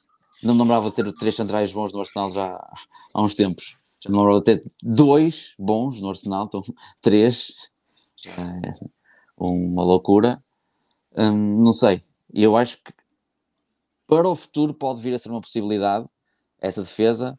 A minha única questão é que o Arteta gosta de ter um, um central esquerdino a jogar do lado esquerdo e um central desta a jogar do lado direito. Acho que essa é a principal salvaguarda do Gabriel, um, para além da qualidade que ele tem, mas acho que neste momento é isso que o mais importante para, para decidir quem é que vai jogar é isso. Até foi das primeiras principais razões por quais fomos buscar o Mari e apostámos no Mari tanto tempo. É porque era o nosso, nosso central esquerdino que tínhamos na altura. Um, acho que o Gabriel vai continuar a ser a aposta. E eu vou além. Se não chegar ninguém, se não chegar ninguém, o reserva imediato do Gabriel é o Tierney. Por causa dessa, dessa, dessa ideia de. de Sim, o Tierney, o Tierney faz, faz terceiro central, é verdade. Não, não então, é... é. É uma questão de, de, de, Assim. Eu não quero aguardar, eu não quero ver isso. Tá? Se quiserem. eu não quero ver isso. Eu prefiro não, ver o Gabriel lá. Eu tenho Mas... o número de Montreal, eu ligo para ser da, da reforma. Não, acabou. Uma, uma perninha. Não, não quero, não, ok. Não, Montreal acabou. É, não, eu ligava-lhe na boa, ligava-lhe na boa. Não quero. O, o Montreal, o Montreal, assim como o Sanhar, são dois jogadores completamente é, é, é subestimados, cara. Até aí. Então, para mim, o Montreal foi um bom nota 6,5, sabe? Um bom 6,5. Eu, eu, acho, eu acho que o Montreal dá, por exemplo, nós falamos que o El Neni... Não, não. O, nós, nós falamos que o, uh, nós falamos que o, o El Neni é aquele jogador que passa despercebido, muito profissional, entra quando é preciso, não reclama, não faz barulho, é regular, nota 6, não é nenhum fora de série, muito longe disso, mas não compromete. Eu acho que o, eu acho que o Montreal é exatamente como o El Neni, só que ele não é nota 6. Acho que o Montreal era uma nota já 7. Ele marcou um gol na final da taça. Tinha, tinha mais Sim. alguma. Tinha, acho que era melhor na sua posição do que é o El Neni na, na, sua. Uh, mas mas uh, o, o Montreal não. O Montreal não. Vai no Tierney, vai buscar o Montreal. Eu vendia já o Tierney. Pô, esse gajo, deixa-me livre. Eu também, mas. O, o, você, Daniel você.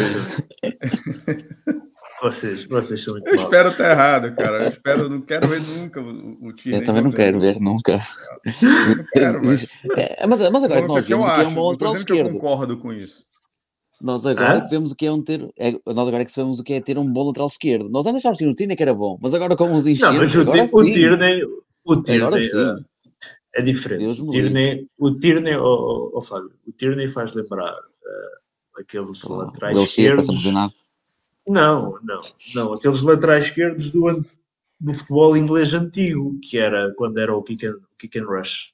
Basicamente, o, o Tierney é desse tipo de lateral, que é bola, é correr feito doido pelo lateral e quando chega lá ao fundo, pumba, bola para a área. É, o, o Tierney é, o, é esse típico lateral. Não, não, Gosto um bocadinho melhor. Eu não estou a dizer que não gostas de Mas chama não Tavares de volta, por amor de Deus.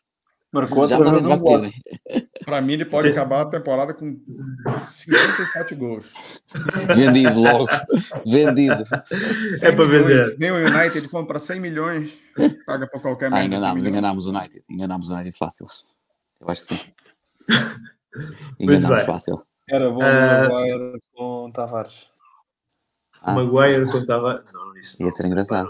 Não desejava isso a ninguém. Não desejava isso a ninguém. uh... Só dar aqui um abraço.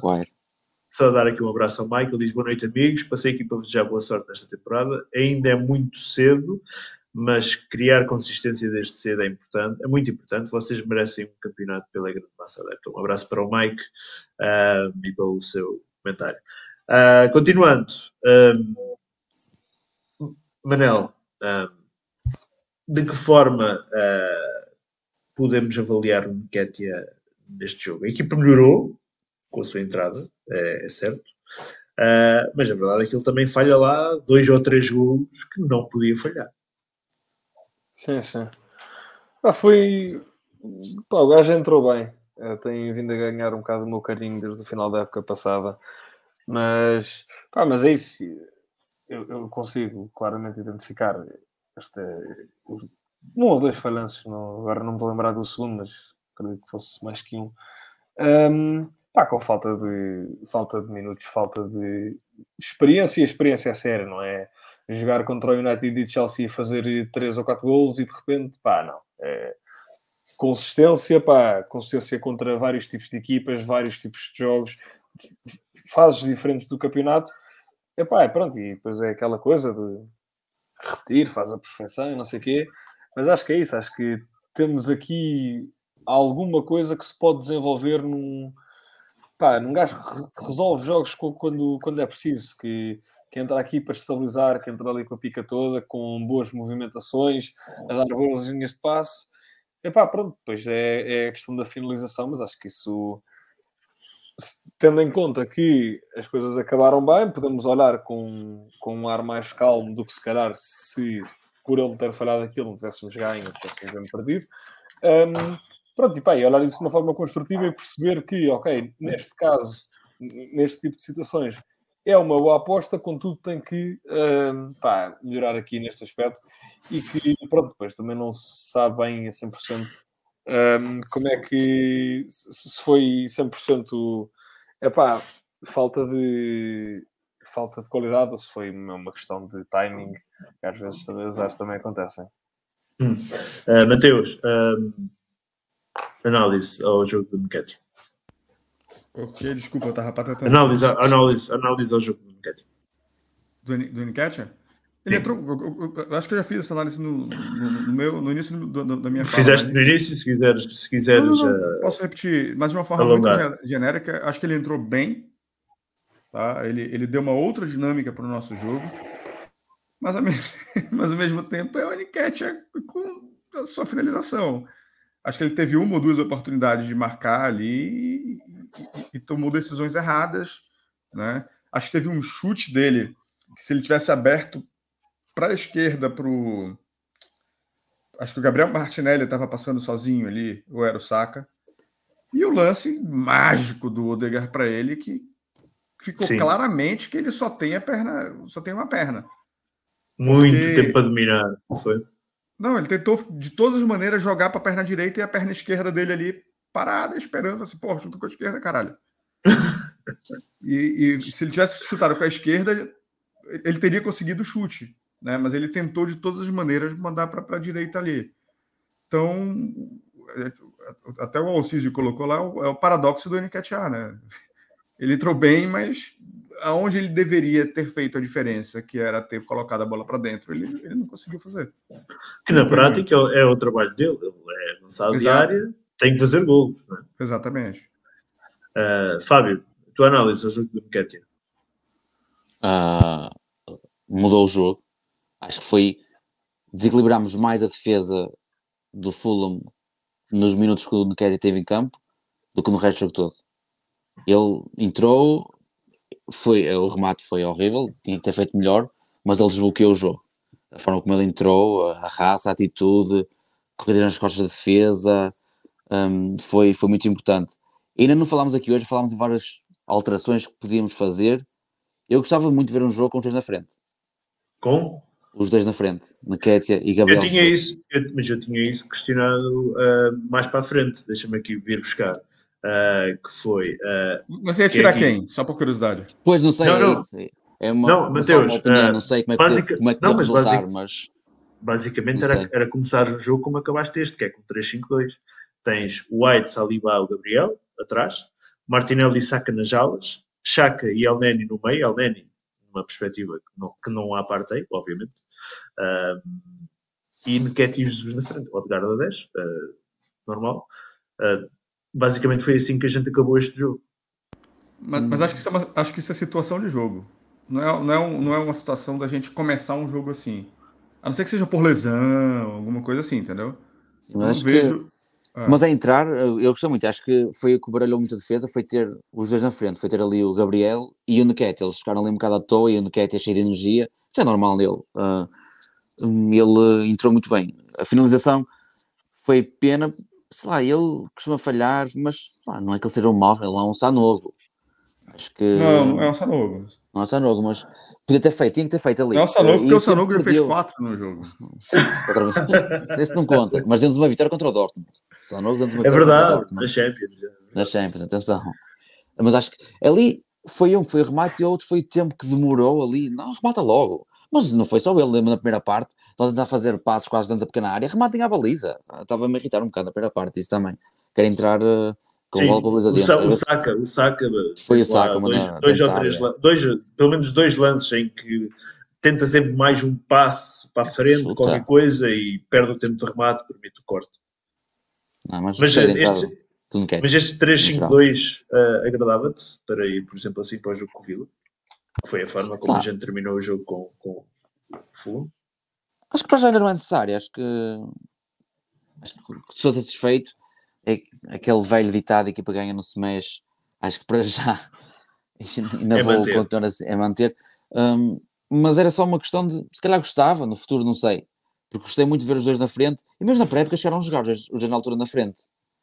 Hum, Ah, Alguém, alguém aqui ficou, ficou em choque com o jogo Oh. do Sano na, na Emirates Cup. que até caiu a Era o comentário que eu ia fazer. Eu ia perguntar se esse jogo não tinha sido contra o Benfica. Eu tinha essa Foi, sensação Foi, que foi, era. foi, foi. Ah, foi, ah. foi. Até caiu a É, não, eu acho que toda a gente ficou em choque. Tipo, seja do Benfica, seja do Arsenal. Tipo, jogo Até o Sanogo ficou em choque. Até o Sanogo ficou em choque. Ele não acredita. Assim, cara, acho que eu tava sonhando. É verdade isso mesmo. Não, acredita. Ah, Manel, ah, este 3-5-2 num jogo, no próximo jogo com o Vila, agradava-te que foi a forma como terminámos o jogo com o, o Fulham? Pá, eu não, não sei se é, se é necessário. Ou seja, esse- desculpa, agora já estou. O 3-5-2 à frente era. hum, Era Nketiah Jesus Gabriel. e Nketiah. Nketiah. Sim. Ah, pá, Digas Gabriel, Gabriel ou Gabriel Magalhães? Gabriel, Gabriel, pois. Gabriel o Martinelli e o Jesus, que é para não Yeah. confundir, senão Gabriel. É, Tantos Gabriel. Gabriel é metade da nossa O Salibá também é, é Gabriel. O Salibá tem Gabriel no meio. O Salibá, exatamente, o Salibá tem Gabriel no meio do nome. William Gabriel, qualquer coisa Salibá. O nome para Gabriel Futebol Clube. Ahm, aliás, esse não podemos mudar que se chama nome da Fantasy. O que eu estou a dizer? Estás, estás, estás bem posicionado. eh, Estou tipo, este- estou bem, mas Este ano, este ano o Fábio, vai se foder, não é? Não há hipótese. Também não posso ganhar sempre. Eu- Toda a vida, às vezes, às vezes, aos outros também, né? Não posso ganhar sempre. Merda. Estúpido Salah, 9 golos, tem uma assistência. Ai meu Estás, Deus. estás, estás em segundo. Estás em segundo. Tá. Deus me livre. estou em segundo. Segundo, seten- 279 pontos. Estou aqui atrás do, do Fábio. Está em Pouco quarto. Estás em quarto, eu estou em quinto. Fazia a mínima ideia. Não foi esta semana. Fiquei numa azia, nem quis ir ver. É, o Gabriel, a capitão que fez um ponto. O Gabriel não, o Jesus. A capitão que fez um ponto. Deus me livre. E Olha, tinha tenho o Salah como capitão. com 17. Eu tenho o Salah como capitão. No jogo em que o. Liverpool dá 9-0, ele deu como capitão 6 pontos. Portanto, Deus não reclamamos de Jesus só ter dado um ponto. O Liverpool deu 9 e o Salah deu 6 pontos como Fónix. capitão. Mas, Mas voltando mas aqui a dar a dizer. Pá, Sim. não sei, acho que não é necessário. Acho que estamos. E pronto, eu, mais uma vez a equipa ganha, não mexe. E acho que o, o Nketiah faz mais diferença a entrar aos 70 do que a começar de início. Depois, se quiseres alguém para arrebitar as coisas, se as coisas estiverem a dar para o torto, não vais ter um gajo. Também não é uma qualidade para além do, do Nketiah, mas tipo, não vais ter um gajo fresco para, para entrar e destabilizar o jogo como destabilizou. Portanto, acho mais seguro manter como estamos, até porque as coisas agora estão a correr bem. Ah, muito bem. Ah, só de responder aqui ao Gabriel Prado, estamos juntos. Continuando, ah, ainda sobre o Nketiah. ah, Mateus, um seguidor nosso no Twitter, o Anderson, ele questionou se o Arteta ah, teve coragem, ele, ele disse mesmo, o Arteta teve coragem em lançar logo o Nketiah no jogo quando tinha outras ah, substituições que poderia fazer. Ah, achas que foi coragem ou uma questão de necessidade? Uma questão de necessidade. Porque o, o Nketiah acaba por entrar, o acaba por entrar muito mais cedo no jogo que é aquilo que é habitual. Ele entra mais, tipo, no último quarto de hora do jogo. Ah, entrou aos 60. Mas Estava a acho marcar que ele, ele entrou no lugar de quem? Acho que foi do White, não foi? Ah, já te confirmo, espera aí. Ah, ah, Tierney, acho eu. se- não Do erro. Tierney. Foi alguma coisa Peraí. assim. Peraí? Tierney. precisava que o meu telemóvel andasse. Isso não é fácil. Não, Ora bem, andar ele então- não vai andar, que ele não tem pé. Não, não, não é verdade. É verdade. Ele entrou aos 61 para o lugar do Tierney, sim. E depois foi uh, Nketiah aos 61 para o lugar do Tierney, Tomiás aos 89 para o lugar do Jesus e o Holding aos 95 para o lugar do Walker. Desculpa, qual foi a pergunta? Ah, Ah, foi a pergunta- a pergunta foi, se, foi se, o, se o Arteta teve coragem ao lançar um, o Tierney, o Nketiah cedo no jogo. Coragem? Você quando tá, perdendo o jogo, você, você precisa ter coragem. Não, mas isto, isto porque basicamente tinhas Smith Rowe, tinhas Fabieira, tinhas Marquinhos no banco. Mas E a o Gabriel Jesus não estava soube. jogando bem. Acho que ele tentou colocar alguém do lado do Jesus para ver se saía alguma coisa. Acho que foi, acho, acho que foi- essa foi a tentativa dele ali. Né, Eu, eu vou ser sincero que eu, eu, meu o primeiro nome que veio na minha cabeça não era do Nketiah, com certeza. Mas o, o, o Arteta confia no Nketiah e a quantidade de jogos que o Nketiah tem recebido levava a crer que era ele. Eu não teria colocado ele. Vou ser bem sincero, só que o primeiro nome que eu pensei, Hum. Marquinhos. Foi o primeiro nome que eu pensei. Tirar o Saka? Não. Não sei, mas o primeiro nome que não sei quem ia tirar. Mas o primeiro nome que me veio na cabeça foi foi, foi o Marquinhos. Pensei, cara, talvez a gente precise de alguém que, que tenha uma ultrapassagem rápida, que vá para cima, que tente. Ele é, ele é o típico ponta brasileiro, né? Que, que, que é rápido Não, não, e, eu tô- e- e- e driblador. Eu estou eu a questionar porque o Marquinhos, ah, ele, o lugar dele ou o lugar do Saka, basicamente só se tu fizesses algo do género, teres Martinelli na área, junto com Opa. Jesus, Saka para a esquerda e Marquinhos É, para a direita. eu- eu não sei o que eu ia fazer, mas o primeiro nome, o primeiro nome que veio na cabeça na hora eu falei assim, cara, esse jogo pro Marquinhos. É, é botar e ver o que que dá. Entendeu? Era, era- era- foi o primeiro nome que veio na minha cabeça, mas o óbvio é colocar o Nketiah. Esse é o óbvio. Hum. Não, não, não é, não é. Qual foi a palavra que ele usou? Coragem. Coragem, coragem. Coragem teria, si- coragem teria sido colocar o Marquinhos, colocar o Fábio Vieira, para tentar, pelo pouco que eu escutei vocês falarem, é um cara que consegue jogar uma bola longa e achar alguém atrás em algum momento, ter um bom passe para achar um, no, no passe futuro alguém. Para mim, isso seria ousado. O Nketiah era- é, é pragmático. É, é Hum. óbvio, é a escolha óbvia. O, o Luís Serrano diz aqui, na pré-temporada a gente usou o 3-1-4-2 ou 3-5-2, como preferirem, quando, de vez em quando, acho que é a nossa estratégia de all-in mesmo, quando as coisas estão, ahm, estão muito, muito apertadas. Já o Agostinho diz, o, o primeiro nome que vinha na cabeça dos adeptos portugueses do Arsenal era o Fábio Vieira. Para transmissão também. Aliás, para transmissão, o Cedric é titular, inclusive. Tá- Não entende porque o Cedric não joga. Muito bem. ah, mais, ah, ainda do, do 2-1, ah,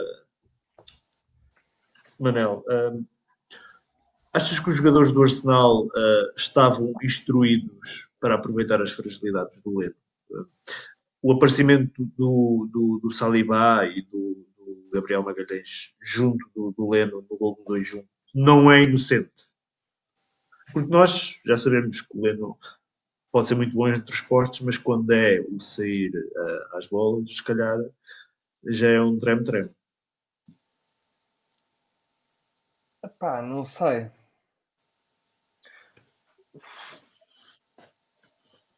Pá, não sei, não. É capaz, não tenho grande. Nem, aliás, nem tinha pensado nisso sequer. Eu também não, mas agora estás a falar nisso, eu lembro que todos os cantos de Martinelli estavam-me a irritar, precisamente porque iam diretamente para o Leno. E eu estava-me a irritar, um deles até foi à barra, um dos Sim, cantos de Martinelli foi à barra. E agora que falaste disso, eu vou pensar, todos os cantos de Martinelli, que me estavam a irritar na altura, foram todos diretamente para o Leno, para a pequena área, segundo posto. Uma falar em Martinelli, o Francisco Vieira questiona, questiona aqui o que acharam das sete pistas ontem, ontem, sábado. O Martinelli ontem eh, incomodou- incomodou-me muito, eh, incomodou-me um pouco, eh, e também falaram disso na Arscast, por, por isso não deve ter sido o único. e o Gabi costuma ter uma batida boa, não sei o que se passou ontem. Ontem? Foi esse sábado. É. Portanto, basicamente, pode ter sido. nós tudo o que nós víamos o, o Martinelli a bater era tudo para o interior da pequena área. Uhum. Ou uma tentativa de colocar no interior da pequena área. Tá? Uma- foi tanto que até uma bola foi direta à barra. A barra, exato. É Ah, provável, capaz. Mateus, foi planeado esta tentativa de meter pressão no Leno nas bolas paradas? A gente conhece o Leno, né? De outros carnavais, como te diz. E o, o Leno conhece o Saka, por isso é que lhe tira aquela na primeira parte quando ele tirou a defesa É. da frente e depois remata com a esquerda. Eu acho que foi pensado a- a- o, o jogo aéreo ali também para ver se, se ele falhava ali. Mas. Hum. Não sei. Mas, mas a gente tem jogado, a gente tem tentado jogar umas bolas alçadas na área mais do que habitualmente. Mas não sei se isso, para o jogo do Fulham em si, tem alguma relação com, com o fraco jogo aéreo do Leno. Eu realmente não sei, te- não sei te dizer. Muito bem, então para fecharmos o jogo com o Fulham, uh, melhor em campo, Mateus. Odegaard. Odegaard. Aquela, aquela justificação de Mas ah, é, vou nisso. nele hoje. Pode, pode Não vou mudar meu voltar a fazer. passada. É, pode mudar o meu voto da passada. Não, não, não, fodeu, esquece. Já foste. Já foste. Acho que foi, sem dúvida nenhuma, foi o Odegaard. Até porque a quantidade de bolas que ele achou por trás da zaga. Acho que a, a bola que ele mandou para o Nketiah, que o Nketiah tenta armar, que foi um balão. Cara, Genial. coisa linda, linda, linda, linda, linda, linda. Agora, uma ressalva muito, muito, muito grande para o Hansdale e para o White.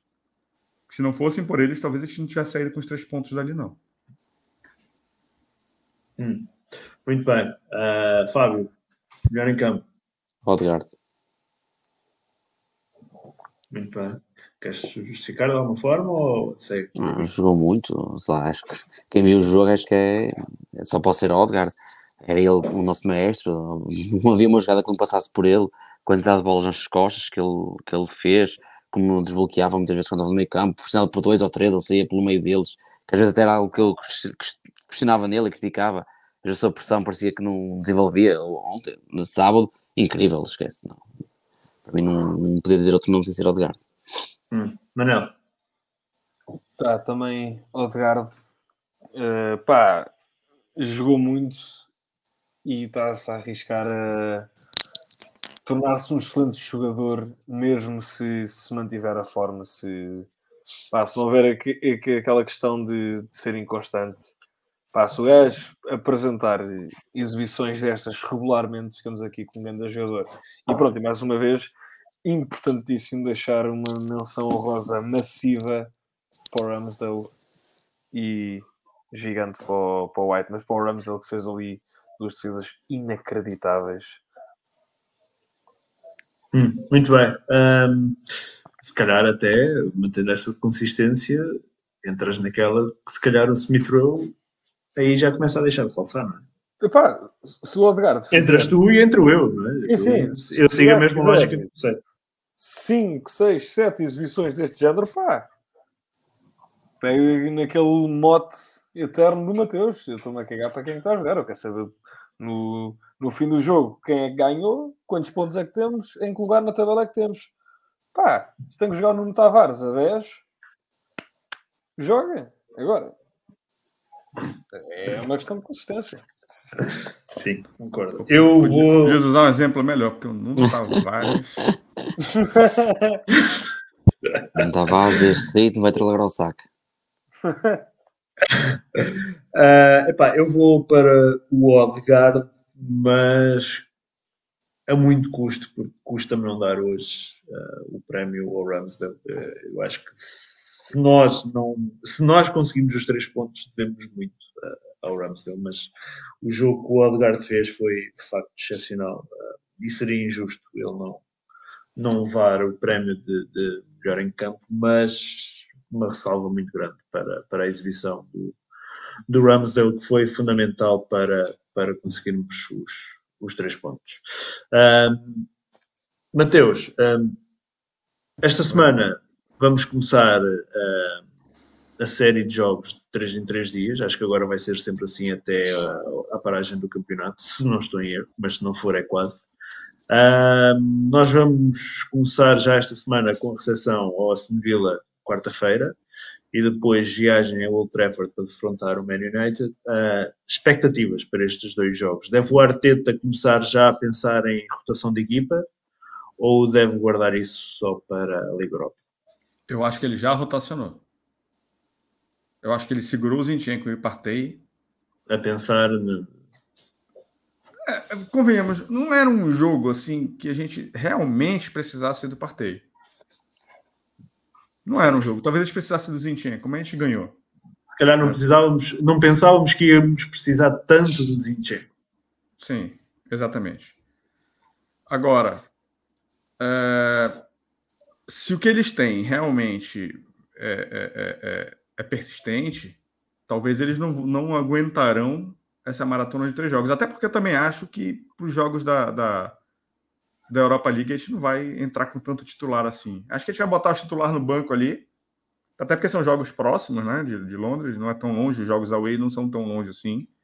Né? E vai dar aquela situação. Há 70 minutos, a gente não tá ganhando o jogo, tá? Match 3 aí, sei lá, põe o, o Martinelli, o Jesus e o Saka em campo. Sabe? Alguma coisa assim e o Odegaard. Pode ser cinco substituições na Europa League também? Sim, sim, sim, sim, sim. Agora é em todo lado, sim. Agora é todo em, em todo lado, sim. Ficou Pronto. definido para todos. Então, eu acho que a gente vai nesses jogos assim, a gente talvez pelo, pelo menos no início, enquanto a gente não tiver assim com 9 pontos, 12 pontos, sabe? Hum. A gente talvez ainda mantenha assim um, um, uma base forte de titulares ali. E eu acho que a gente vai mais forte para a Premier League. Espera, 9 pontos, 12 pontos de onde? De Europa League, do, do, na fase de grupo da Europa League. Ah, ok, ok, ok. Eu acho que a gente vai para um banco forte enquanto a gente não tiver 9, 12 pontos. Ok. Quando ele tiver com Até... 9, 12 pontos, a gente, a gente já, vai, já vai soltar mais assim, e, e é isso e foda-se, entendeu? É o que eu acho. Posso estar errado. Agora com o jogo do Vila, eu só posso esperar a vitória. E o jogo do United, cara, Difícil, cara, mas se fosse pelas três primeiras rodadas, principalmente pelo que o United estava apresentando, eu falava que a gente só podia esperar a vitória. Mas acho que eles têm melhorado de certa forma e acho que o Casemiro vai começar a jogar, eles vão começar a vir outros nomes ali.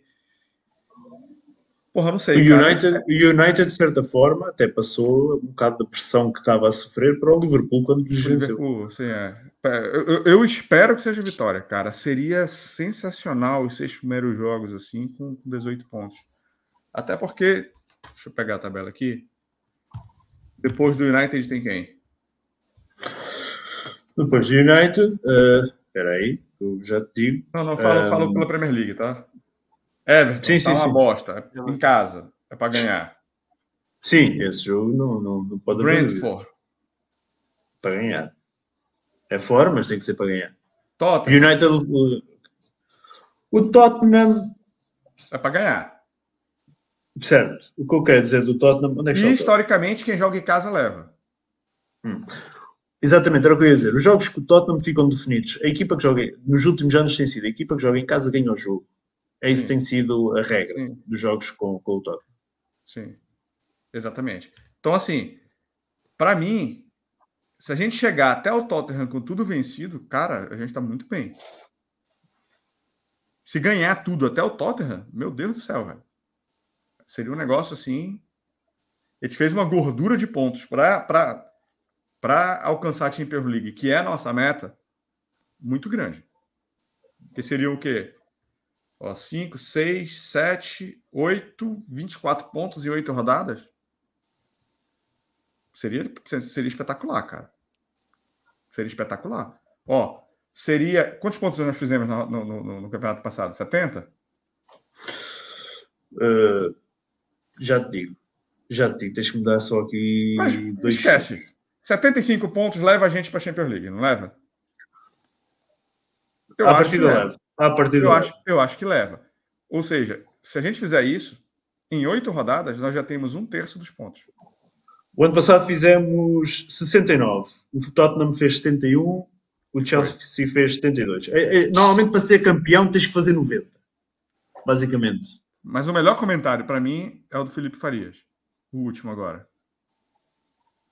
Tu cons... o... Calma, ainda somos o Arsenal. Eu estou aqui a ver. Um pouquinho de calma. 2020-21, 67 pontos chegaram para ir à Champions. 19-20, 66 pontos chegaram para ir à Champions. 18-19, 71 pontos chegaram. uh, 17, 18. Uh, 24 70, dá um terço está. de 72. 24 dá um terço de Desde- 72. Desde 2017, 2018, 75 pontos. Seria uma, seria uma puta gordura. E eu acho que o jogo-chave para isso é o United fora. O resto é jogo para ganhar. O resto é jogo para ganhar. O jogo-chave. Mete-nos numa posição em que quase que já conseguimos assegurar o top 4. Não, calma. Não, não, eu quando digo quase conseguimos, porque nós fizemos, o, o que eu quero dizer com isto é assim, Matheus, nós no ano passado, eh, estamos se calhar aqui a fugir um bocadinho ao tempo, mas nós no ano passado temos aquele arranque terrível, que é real, Sim. e tivemos que fazer uma recuperação daquele mau arranque e que, nos e que essa recuperação nos colocou numa posição de estarmos a lutar pelo top 4 e que nós não conseguimos o top 4 por, por culpa própria na reta final. Ah, porque o top 4 temos nas nossas mãos. O que eu quero dizer com isto é, nós tendo um arranque desses, em que se nós ganhamos todos os jogos até ao United, ganhamos, ganhamos ou até digo mais, não ganhamos, mas empatamos em Old Trafford, que seja, ah, e ganhamos todos os jogos até começar a apanhar os Liverpool, os Chelsea, essas coisas todas. Ah, eu acho que nós temos uma bagagem importante para garantir o top 4. Não quero dizer com isto que, atenção, que o Arsenal está na luta pelo título. Não. O que eu estou a dizer é que nós ficamos numa, numa posição mais confortável, que nos mete até em menor pressão do que aquela que foi, por exemplo, a do Emery na primeira temporada, do Emery, que foi, ele chegou à final da Liga Europa, com uma pressão em cima extra, que era o Chelsea, independentemente do resultado que fizesse na final, tinha a Champions garantida via Premier, nós estávamos dependentes da Liga Europa para conseguir a Champions no ano seguinte. E nós tiramos logo essa pressão de cima. Estamos numa posição mais favorável. Eu acho, eu acho que é o mais importante. Tu- está falando a mesma coisa. Só que eu resumi Certo. tudo isso em uma palavra, que é a gordura. A gente vai ter Certo. gordura, pra- a gente vai ter uma gordura para queimar se isso acontecer. E a gente pode ter uma, um, um, um mês ruim, entendeu? A gente pode ter um mês ruim, que normalmente acontece. A gente teria Pode essa acontecer. gordura para acontecer esse tipo de coisa. Pode Ah. acontecer. Sim. Sim, pode acontecer. Agora, Obviamente, se nós, se nós ganharmos os jogos todos até ao final, somos campeões. Pronto. sim, sim, mas não, Não tem eu nada não que acho- saber. Eu não acho que isso vai acontecer. Eu não acho que seremos campeões. Óbvio. né? É, é- é- é o tal de calibrar as expectativas que eu falei na, na, na live passada. Eu tô calibrado para a gente ir para a Champions League. Cara, se a gente disputar um campeonato ali, ficou cinco pontos atrás do, do, do campeão em segundo lugar, cara, lindo, cara. Puta, foi uma puta temporada da Premier League, se isso acontecer. Agora, mais uma vez, é futebol. Existe a possibilidade da gente ganhar? Existe. Existe. Eu só não acho que ela é alta. Eu não acho que a gente esteja concorrendo. Só isso. Se a gente ganhar, porra, perfeito. O Leicester ganhou. Ninguém esperava. O Leicester ganhou. Né? Eu só acho que as, que, as, que as probabilidades são baixas. Infelizmente, o City é implacável. Basta ver o último jogo. Tem uma coisa que eu não faço e muita gente faz é comemorar antes do jogo terminar. Acho que eu coloquei lá no nosso grupo do Discord. O pessoal estava comemorando o resultado do City. Falei, cuidado, o City vem do inferno. E foi o que aconteceu. O City vem do inferno para virar o jogo, para empatar o jogo que estava perdido. Eu sei, quando o City estava a perder um zero, eu disse o, o, City dá a volta. Quando o City começa a perder 2 0 eu pensei, o City vai dar a volta, mas vai ser foda para darem a volta. Sim, sim. Mas tem gente, tinha gente comemorando. No Twitter da Sena Brasil, que mais vira gente comemorando. O próprio Alcide estava comemorando no, no meu grupo da Sena Brasil com ele. Falei, calma, falei, falei a mesma coisa. Falei, calma, esse time vem do inferno. Mas o que é bom nesse momento? O que, que a gente pode tirar de lição boa? Já o, nesse- tinha, já o tinham feito contra o Newcastle, que tinham estado a perder 3-1, se não estou em erro, e foram empatar o jogo. sim. Mas o que a gente pode tirar de bom? O time está oscilando como nunca oscilou antes. Sim. Isso, isso, isso pode ser um sinal. Acho que eles têm perdido jogadores importantes, perderam o Zinchenko, perderam o Gabriel Jesus. né? São jogadores que eram importantes para o plantel dele, deles, né? E, e eu sei que a reposição veio do Haaland, mas de uma maneira geral, eles não estão repondo à altura. Então, assim, eles perdem como conjunto, que era uma coisa que, que era extremamente importante no estilo de jogo que eles jogam, que é ter um- um- um- uma equipe mais entrosada, uma equipe que se conhece muito bem. Os caras já sabiam onde eles iam estar. Então, se, se vai se engatar daqui no final da temporada, com o Haaland na frente, fudeu. tá? Mas é, se isso, quanto mais isso demorar a acontecer, quanto mais isso oscilar, são maiores são as probabilidades de eles deixarem ponto no meio do caminho. E tem outro fator que alguém colocou aí, que é, é os times estão. A liga, como de uma maneira geral, está mais forte. O West Ham levou Paquetá, velho. O West Ham levou Paquetá. Né? O Isaac foi parado no Newcastle. Era um jogador que estava sendo extremamente especulado na gente. Então, os outros times também estão se reforçando. Então, assim, sim, a sim. probabilidade dos jogos se tornarem mais difíceis são cada vez maiores. Mas, bora calibrar melhor as expectativas aí. Jogo jogo. Jogo jogo. Jogo a jogo. Fábio, Igual presidiário, sabe? Menos um. uh, Fábio, expectativas para jogos com Vila e Man United? Uh, não sei se vamos. Eu acho que vamos rodar alguma coisinha. Não sei, eu, eu acho que. Eu não gostava de rodar, gosto deste ano. Eu acho que vamos rodar alguma coisinha contra o Aston Villa. E não ficava nada surpreendido se jogar o Tomiasso de início contra o Aston Villa. Não ficava nada surpreendido. Aston Villa que está numa forma terrível. Terrível, por isso é que eu dizer, acho que temos que ganhar este, este jogo. Com Aston Villa obrigatório. O, eles nos últimos 15 jogos têm 3 vitórias, eles são tão mal. Por isso, contra o Aston Villa, acho que temos mesmo que ganhar, temos obrigação. O futebol é futebol, podemos ganhar, mas acho que. É claramente teoria... um, resultado terrível o que não for uma vitória no Emirates contra este Aston Villa. Sim, se não for uma vitória é, é mau. Contra o United, sei lá, por muito mal que eles estejam, historicamente nós em Old Trafford não somos aquela pistola, não somos grande pistola. Eu, se me disseres, olha, se me, propor, se me propusesse agora, olha, ganhas ao Aston Villa empatas no Old Trafford, Old Trafford eu assinava, sim. eu assinava já, não, não arriscava sim, sim, sim, sim, sim, sim. Eu acho que 4 pontos nestes dois jogos, acho que era positivo. Sim, sim, sim. 4 pontos nestes dois jogos, o empate for no United. Porque sim, se o empate sim. For, com, for com o Villa, aí fico fodido não ter feito 6 fico chateado. Não, não. Porque este Villa, este Villa está, está numa forma muito, muito, muito má e o, duvido que o Gerard continue lá por muito mais tempo. Uh, Manel, expectativas para os dois jogos? Pá, pô, o jogo do Villa, 3 pontos, sem pôr nem tirar, tem, tem que ser. Também gostava de ver rotação, mas muito pouca. Não quero começar já com invenções, grandes basófias, isto agora funciona de qualquer forma e começamos já a tentar epá, não correr depois atrás do prejuízo com forma física, mas com calma. Contra o United não tenho nada bom feeling. Pá, não, não sei. Normalmente, pá, quando isto já aconteceu várias vezes e normalmente nós estamos na posição oposta, que é quando há uma equipa que está em boa forma, Big Six, em boa forma, e uma que está em má forma, a que está em má forma perde dois, três jogos fáceis e depois ganha a melhor. Eu não estou a ver, eh, não sei. Ou seja, logicamente seria um ponto garantido, três pontos muito provavelmente contra o United, mas não estou com uma vibe nada boa quanto a esse jogo. Nada hum. boa. Pá, a minha expectativa para o United é que o Ronaldo saia e depois ele disse que vai dar uma entrevista, dê a tempo uma entrevista a falar mal do clube, a falar mal do treinador, a falar mal dos colegas, que parta aquele balneário todo e eles entrem completamente para o nosso jogo cabeça perdida, basicamente. É a mina esperança para esse jogo com o United.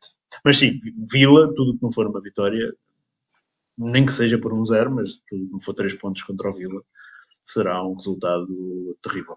Bem, temos que, temos que fechar o podcast, mas vamos aqui dois temas uh, antes de, de, de fecharmos. Uh, até porque depois começam a entrar aí as semanas de, de dois jogos, já mais para falar, uh, ao fecho do mercado, portanto vamos falar disso hoje. Um, Manel, uh, o PP foi emprestado para o Nice, o jogador aceitou reduzir o seu salário uh, para este negócio se realizar. Uh, o Nice paga a maioria do salário.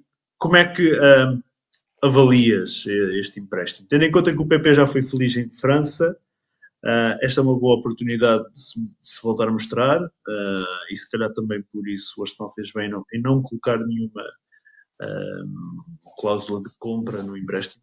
Um bocado à semelhança daquilo que é o Nuno Tavares, que não colocámos nenhuma cláusula de compra e uma perspectiva de conseguir valorizar, mesmo que não seja para regressar, para vender mais caro. Para vender depois.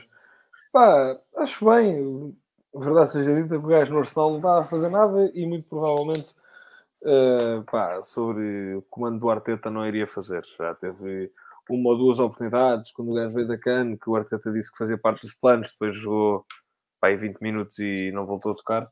Só que por, o computador tem ligado, desculpem. uh, é já me está a dar aqui o, a notificação que isto vai se desligar. Desculpa. Um, epá, e pronto, ou seja, o gajo estar para aqui uh, com esse salário e aquecer o banco não, pá, não trazia grande coisa. Portanto, pá, o gajo que vá para a França, o gajo que joga a bola, o gajo que põe um sorriso na cara, quem sabe melhora e faz parte dos planos do Arteta, quem sabe melhora e conseguimos vender e conseguimos reduzir um bocado uh, epá, o dano monetário que, que, que o Pepe nos causou, que nunca vai superar, o gajo nunca vai valorizar mais do, do que foi comprado, mas pelo menos diminuir essa margem. O gajo que vá, ele, que põe um sorriso na cara que joga a bola. Mateus, como é que uh, avalias este empréstimo do, do Pepe Onis? Fala mais do PP do que de mim. Ou do Arsenal. O treinador não, não, não pensa não pensa como ele. Não chegaram grandes propostas de grandes clubes que ele imaginou que fosse chegar.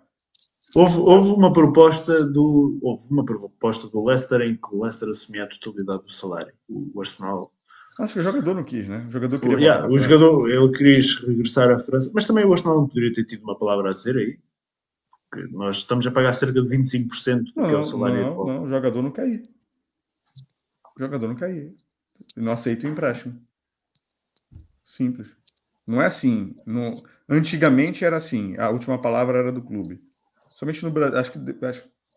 No Brasil eu sei que foi depois da Lei Pelé. Mas acho que é um movimento global. Que é o clube não detém mais a posse sobre o atleta. Globalmente acho que é a Lei Bosman, não é? Eu acho que é isso. Posso estar enganado. A Lei Bosman, não, a Lei Bosman é os últimos seis meses de contrato. Acho que não é só Ou... isso. Ok, posso estar confundido também. Eu acho que não é Ou isso. pode não ser só Mas isso. posso estar falando besteira aqui, alguém no comentário aí vai ajudar a gente. Mas antigamente, o jogador era posse do clube. Então, se ele não renova o contrato, ele não joga, é o Bosman. Se ele não renovasse o contrato, a posse ainda era do clube, por mais que ele, ele não podia jogar, porque ele não tem o contrato renovado. Isso deixou de existir. Virou uma prestação de serviço. Virou um recibo verde, vamos por assim por dizer. Tá? Tem um contrato de um tempo e é isso. Ou renova ou ele sai de graça. Mas você, ele ainda tem o direito de dizer se ele quer ir para determinado lugar ou não. Então ele não quis, ele não aceitou o Leicester. Ele quis voltar para a França. E não é de todo ruim assim o empréstimo, tá? Não, eu não, eu, mas Até financeiramente falando. Estou a dizer é que para o Arsenal seria financeiramente seria sempre melhor o empréstimo ao Leicester pela questão que teria zero encargos, basicamente.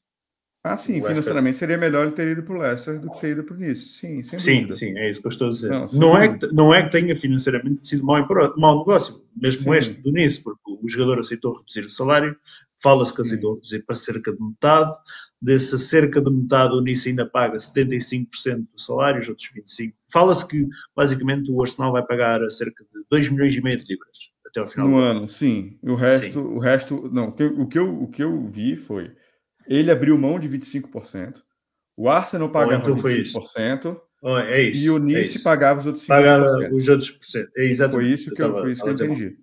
Pronto. É, é isso. Hum, muito bem. Uh, Fábio. Sim, sim. uh, Fábio, como é que vês este empréstimo do. do...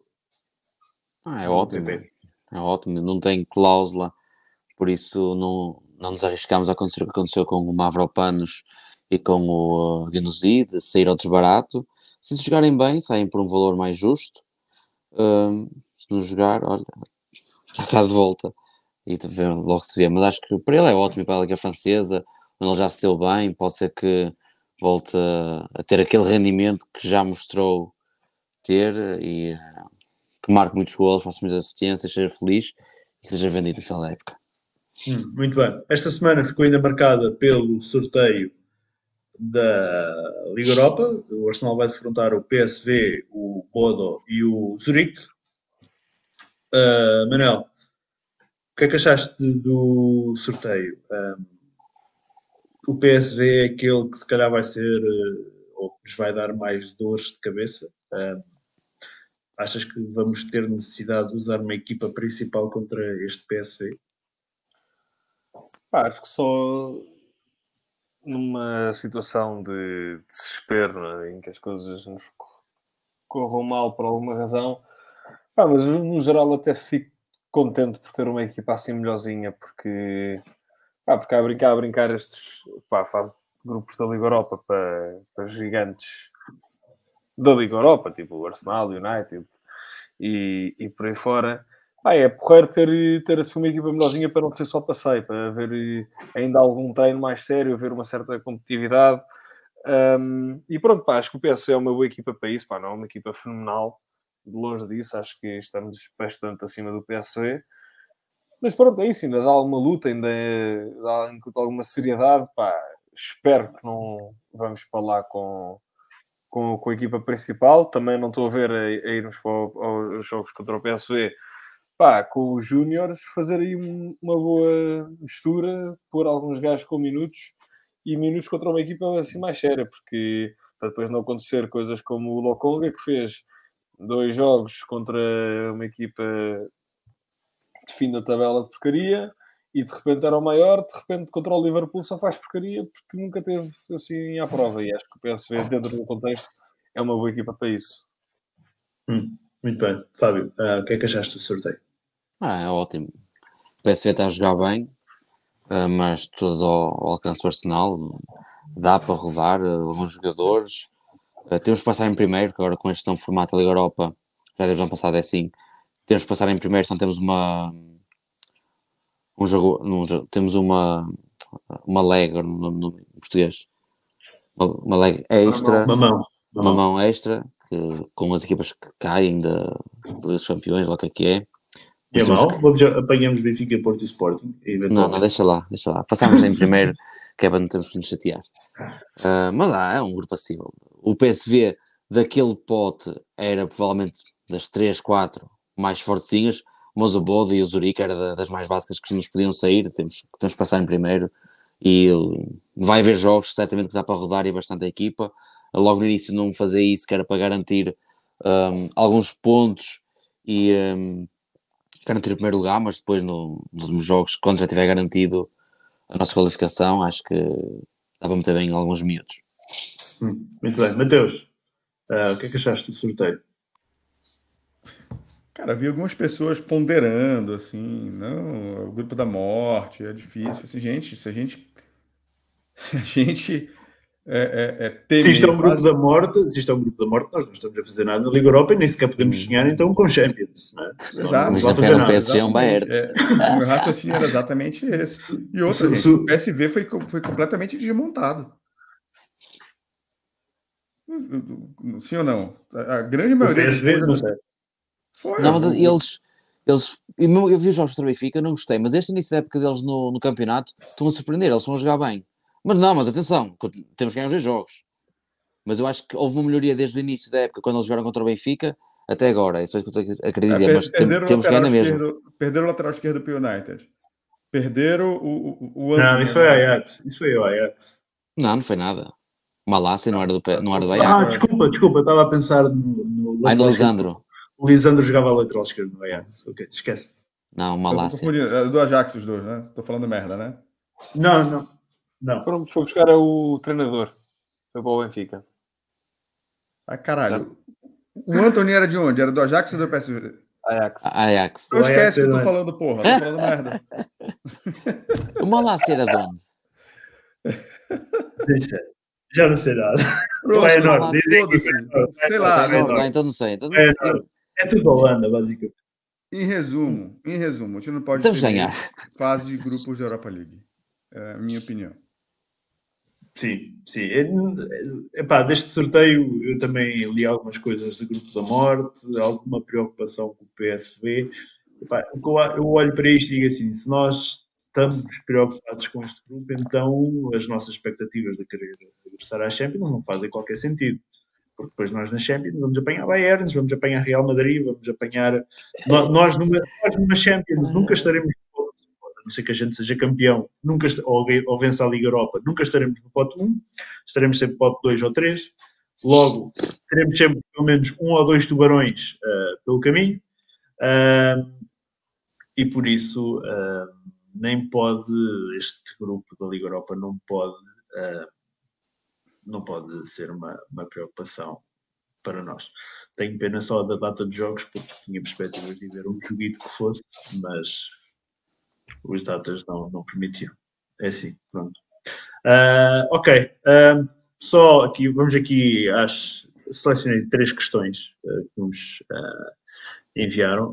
a primeira foi o John Gather que perguntou: se o Arteta quiser voltar a usar Tommy na lateral, qual seria a zaga titular na vossa opinião? já respondemos mais ou menos a isso. mais, o que é que temos aqui mais? esta tem que ser para o Fábio. Fábio, a Liga Francesa é fraca ou não Tavares é o novo é o novo Roberto Carlos. É o novo Roberto Carlos. Não, é aquilo que acho que nós sempre dissemos e que é uma opinião geral. O Nuno Tavares tem um rendimento muito diferente quando joga a ala esquerda com três centrais do que quando joga com quatro defesas e ele joga a lateral a defesa esquerda. Não tem que se preocupar a defender, não é? Ou não tem grandes é, preocupações. E depois, claro que a Liga Francesa é, é fraca, é muito mais fraca, mas atenção, mas acho que o principal, a principal questão aqui no Nuno Tavares, acho que é a mesma posição onde ele está a jogar. Sim, é, a questão de, da, da, Liga Francesa, uh, eu falo isto porque. E eu uso o Marselha da temporada passada. O Marselha da temporada passada é o Marselha que, tirando o PSG, limpo, limpava todos uh, em França. E era um Marselha que tinha Guendouzi, que tinha Saliba, uh, que tinha o Payet, basicamente tinha jogadores de qualidade, não era uma equipa qualquer. e eles limpavam tirando o PSG, limpavam tudo e terminaram em segundo. Mas é o mesmo Marselha que não consegue passar uma fase de grupos da Liga Europa, que cai para a Conference League. E é o mesmo Marselha que um, nessa mesma Conference League não consegue chegar a uma final.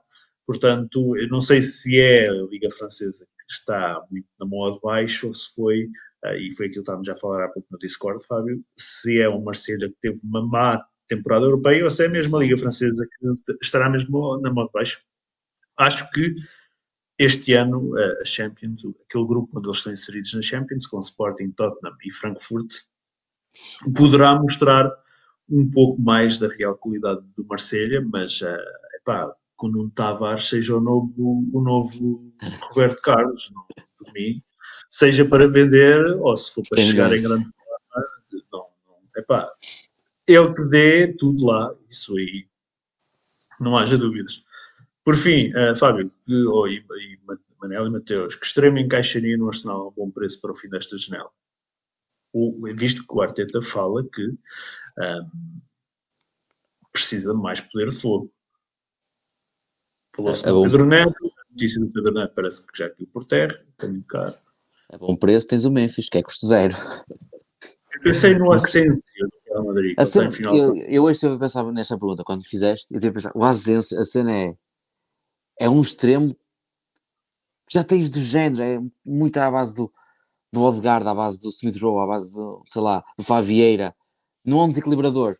Tu vais estar a perder, vais meter o Asensio, ele não vai desequilibrar nada. Vai, vai, ser só mais um. Sei lá, bola no pé.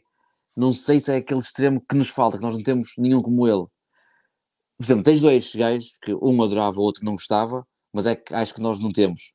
O Zaha, que adorava, vai para cima e desmonta uma defesa facilmente, uh, mas é caro. Depois há um que é barato e eu detesto o atenção, jogador. Atenção que o Zaha tem o último ano de contrato. Mas fala-se que ele quer Champions, não sei. Atenção que o Zaha tem o último ano de contrato. Não, não me surpreende o Zaha pintar no Arsenal. Eu gostava, porque não temos como ele. Então vai para cima, destrói defesas. E acho que era bom. O outro que eu não gosto dele, mas que não temos jogador como ele e que desequilibra, mas é burro para caraças e é barato, seria o Adama Traoré. Eu repito, eu não gosto dele, mas não temos jogador como ele. Sabes outro que eu me lembrei? não sei qual é a vossa opinião. O Sarr, do Watford. Gostava, olha, um gajo que eu gosto, por acaso. Ismael Sarr, gosto. No Gosto Championship. dele. É um gajo que se calhar podia resultar. Tinhas Pá, algum eu- nome? Não, eu tinha assim, pronto. O Pedro Neto já, já está Gostava fora. muito. O único que, que tinha pensado até era, como já foi dito, o Zaha. É epá, e que não sei se sou o único que tem essa sensação, mas que o gajo está em connects com o Arsenal para aí há temporadas. Verão e inverno é sempre rumors Zaha to Arsenal. Epá, É o novo Draxler. É, eu ia dizer, uma altura em que era o Drácula, ah, agora dá. Epá, e curtia, mas pronto, Eu gostava muito. Zá. é questão de preço. Hum, Eu acho que o Zaha, Mateus, não sei se concordas. Olha, o Agostinho pergunta aqui o que acham daquele do PP do Nice. Ah, se poderia dizer o voto. Ah, Mateus, a entrada do Zaha, e como acho que alguém já referiu aí, foi o Daniel Reis que referiu no comentário que ele, está com 29 anos e não é o perfil das últimas contratações. O Zaha, se calhar o Zaha entrava e calhar- o Martinelli provavelmente seria o L mais fraco e seria aquele que saltaria fora. Ah, mas o Zaha não entra muito naquilo que é o perfil que o Arsenal tem contratado. O Zaha poderia ser um problema, uma dor de cabeça naquele balneário, aquilo que o Arteta tem tentado tirar de lá. Aconteceu com o Aubameyang, já aconteceu com, com o Kolasinac, já aconteceu com o Guendouzi, malta que poderia dar mais dores de cabeça e ele livrou-se deles todos. O Zaha, se calhar, seria um pouco o inverso. Bora, bora botar sobre perspectiva isso aí. Deixa-me Tudo só bem. responder aqui ao. O Rafa, eu gosto de jogadores que apareçam em jogos grandes, por favor. Força, é? Eu, eu, eu, acho que ainda falta um pouquinho de experiência para esse clube, pro, pro, pro- em nível de jogadores de maturidade para o Arsenal. Tá? Acho uma coisa que eu venho reclamando há algum tempo já. Apesar de não, de não ligar muito para a questão da idade. Mas eu acho que ainda, ainda falta um pouquinho da idade. Se, se a gente encontrar um Zaha de 17 anos de idade e que vai entregar a mesma coisa que ele, tranquilo, sem problema nenhum. Só qual é, qual é a questão? Qual é a questão? Se eu fosse Zaha, primeiro, eu tenho uma carreira de insucesso passada pelo United, pelo um grande clube. Talvez seja a minha última oportunidade de passar por um grande clube e alcançar voos maiores, disputar Champions League, tipo, disputar título, ou seja lá o que for. Tá? Olhando pelo lado do Zaha, o pessoal tá falando, ah, mas ele não vai querer ser banco. Não sei. Sinceramente, não sei. Né? Olhando pelo lado financeiro, se ele já disse ao Crystal Palace que ele não quer mais ficar, que ele não vai renovar, cara, eu não me oponho da gente contratar um jogador de 20 anos, de, de 29 anos, e pagar 20 milhões de libras. Não é não, 25 que seja. É um bom preço. Se a gente olhar pra- sobre perspectiva, a gente economizou 7,5 só com o PP. Certo? Botar mais 15 para ter o Zaha e ter, e, e ter a certeza que é um upgrade para o elenco e ter a certeza que, vai, que é alguém que vai jogar na, na- que, vai, que vai jogar melhor. Não sei. Porque o Zaha, a perspectiva dele, ele se quiser lutar por alguma coisa em Inglaterra, a realidade é que ele, ahm, o Liverpool não entra naquela equipa, ah, no, no o City é para esquecer, o Chelsea provavelmente também não, e o United tem uma experiência mal, não correu bem. O Tottenham foi buscar o Richarlison, portanto, dificilmente iria buscar outro. O Arsenal Também seria a acho. última possibilidade para Seria ele. a opção para ele, também acho. Eu acho que entre nós e Chelsea. Então, não- achas que o Chelsea, eventualmente, Acho que sim. Ele não tem. Ele para extremos. Mais ou menos. Depende. Eles falam-se muito no Gordon. Não sei se vai para a frente ou não este negócio. agora. Não sabe Deus porquê, mas fala-se muito nele. O Ruben diz aqui, uh, ou é agarrar em 25 milhões e vamos buscar o brasileiro extremo direito da seleção de Portugal, o Otávio. O Ruben, o Ruben quer que a gente pague sempre as dívidas do Porto, é o que é. Otávio joga Ah, muito. Atenção, Otávio joga muito. muito bem. Mas sim, é a última oportunidade de usar, poder fazer uh, não digo fazer um grande contrato, mas poder ir para um clube em que lhe possa dar ainda. Desportivamente. Uh, desportivamente. Desportivamente alguma coisa. Porque ele um grande contrato ele vai sempre fazer quando, se sair do Palace a custo zero. Não tenho dúvidas nenhumas. Pode ser em alguma liga é que a gente fala, parece que ele está pior do que a gente financeiramente. Coitado, está na segurança social. Ele vai puxar comida, ele está na segurança social, tem rendimento qualquer. Desgraçadão, coitado. Uh, não, vamos ver, vamos ver o que vai dar. Uh, temos mais dois dias de mercado, sensivelmente, uh, até dia 31. Por isso, vamos ver o que, é que, o que é que vai dar este mercado, mas parece-me a mim que ficam duas lacunas por uh, resolver um substituto para o Partey e eventualmente ou um, um, alguém para o lugar do, do Saka ou alguém para o lugar do Gabriel Jesus. Uh, mas vamos ver, vamos ver uh, o que é que vai dar. Vamos fechar então.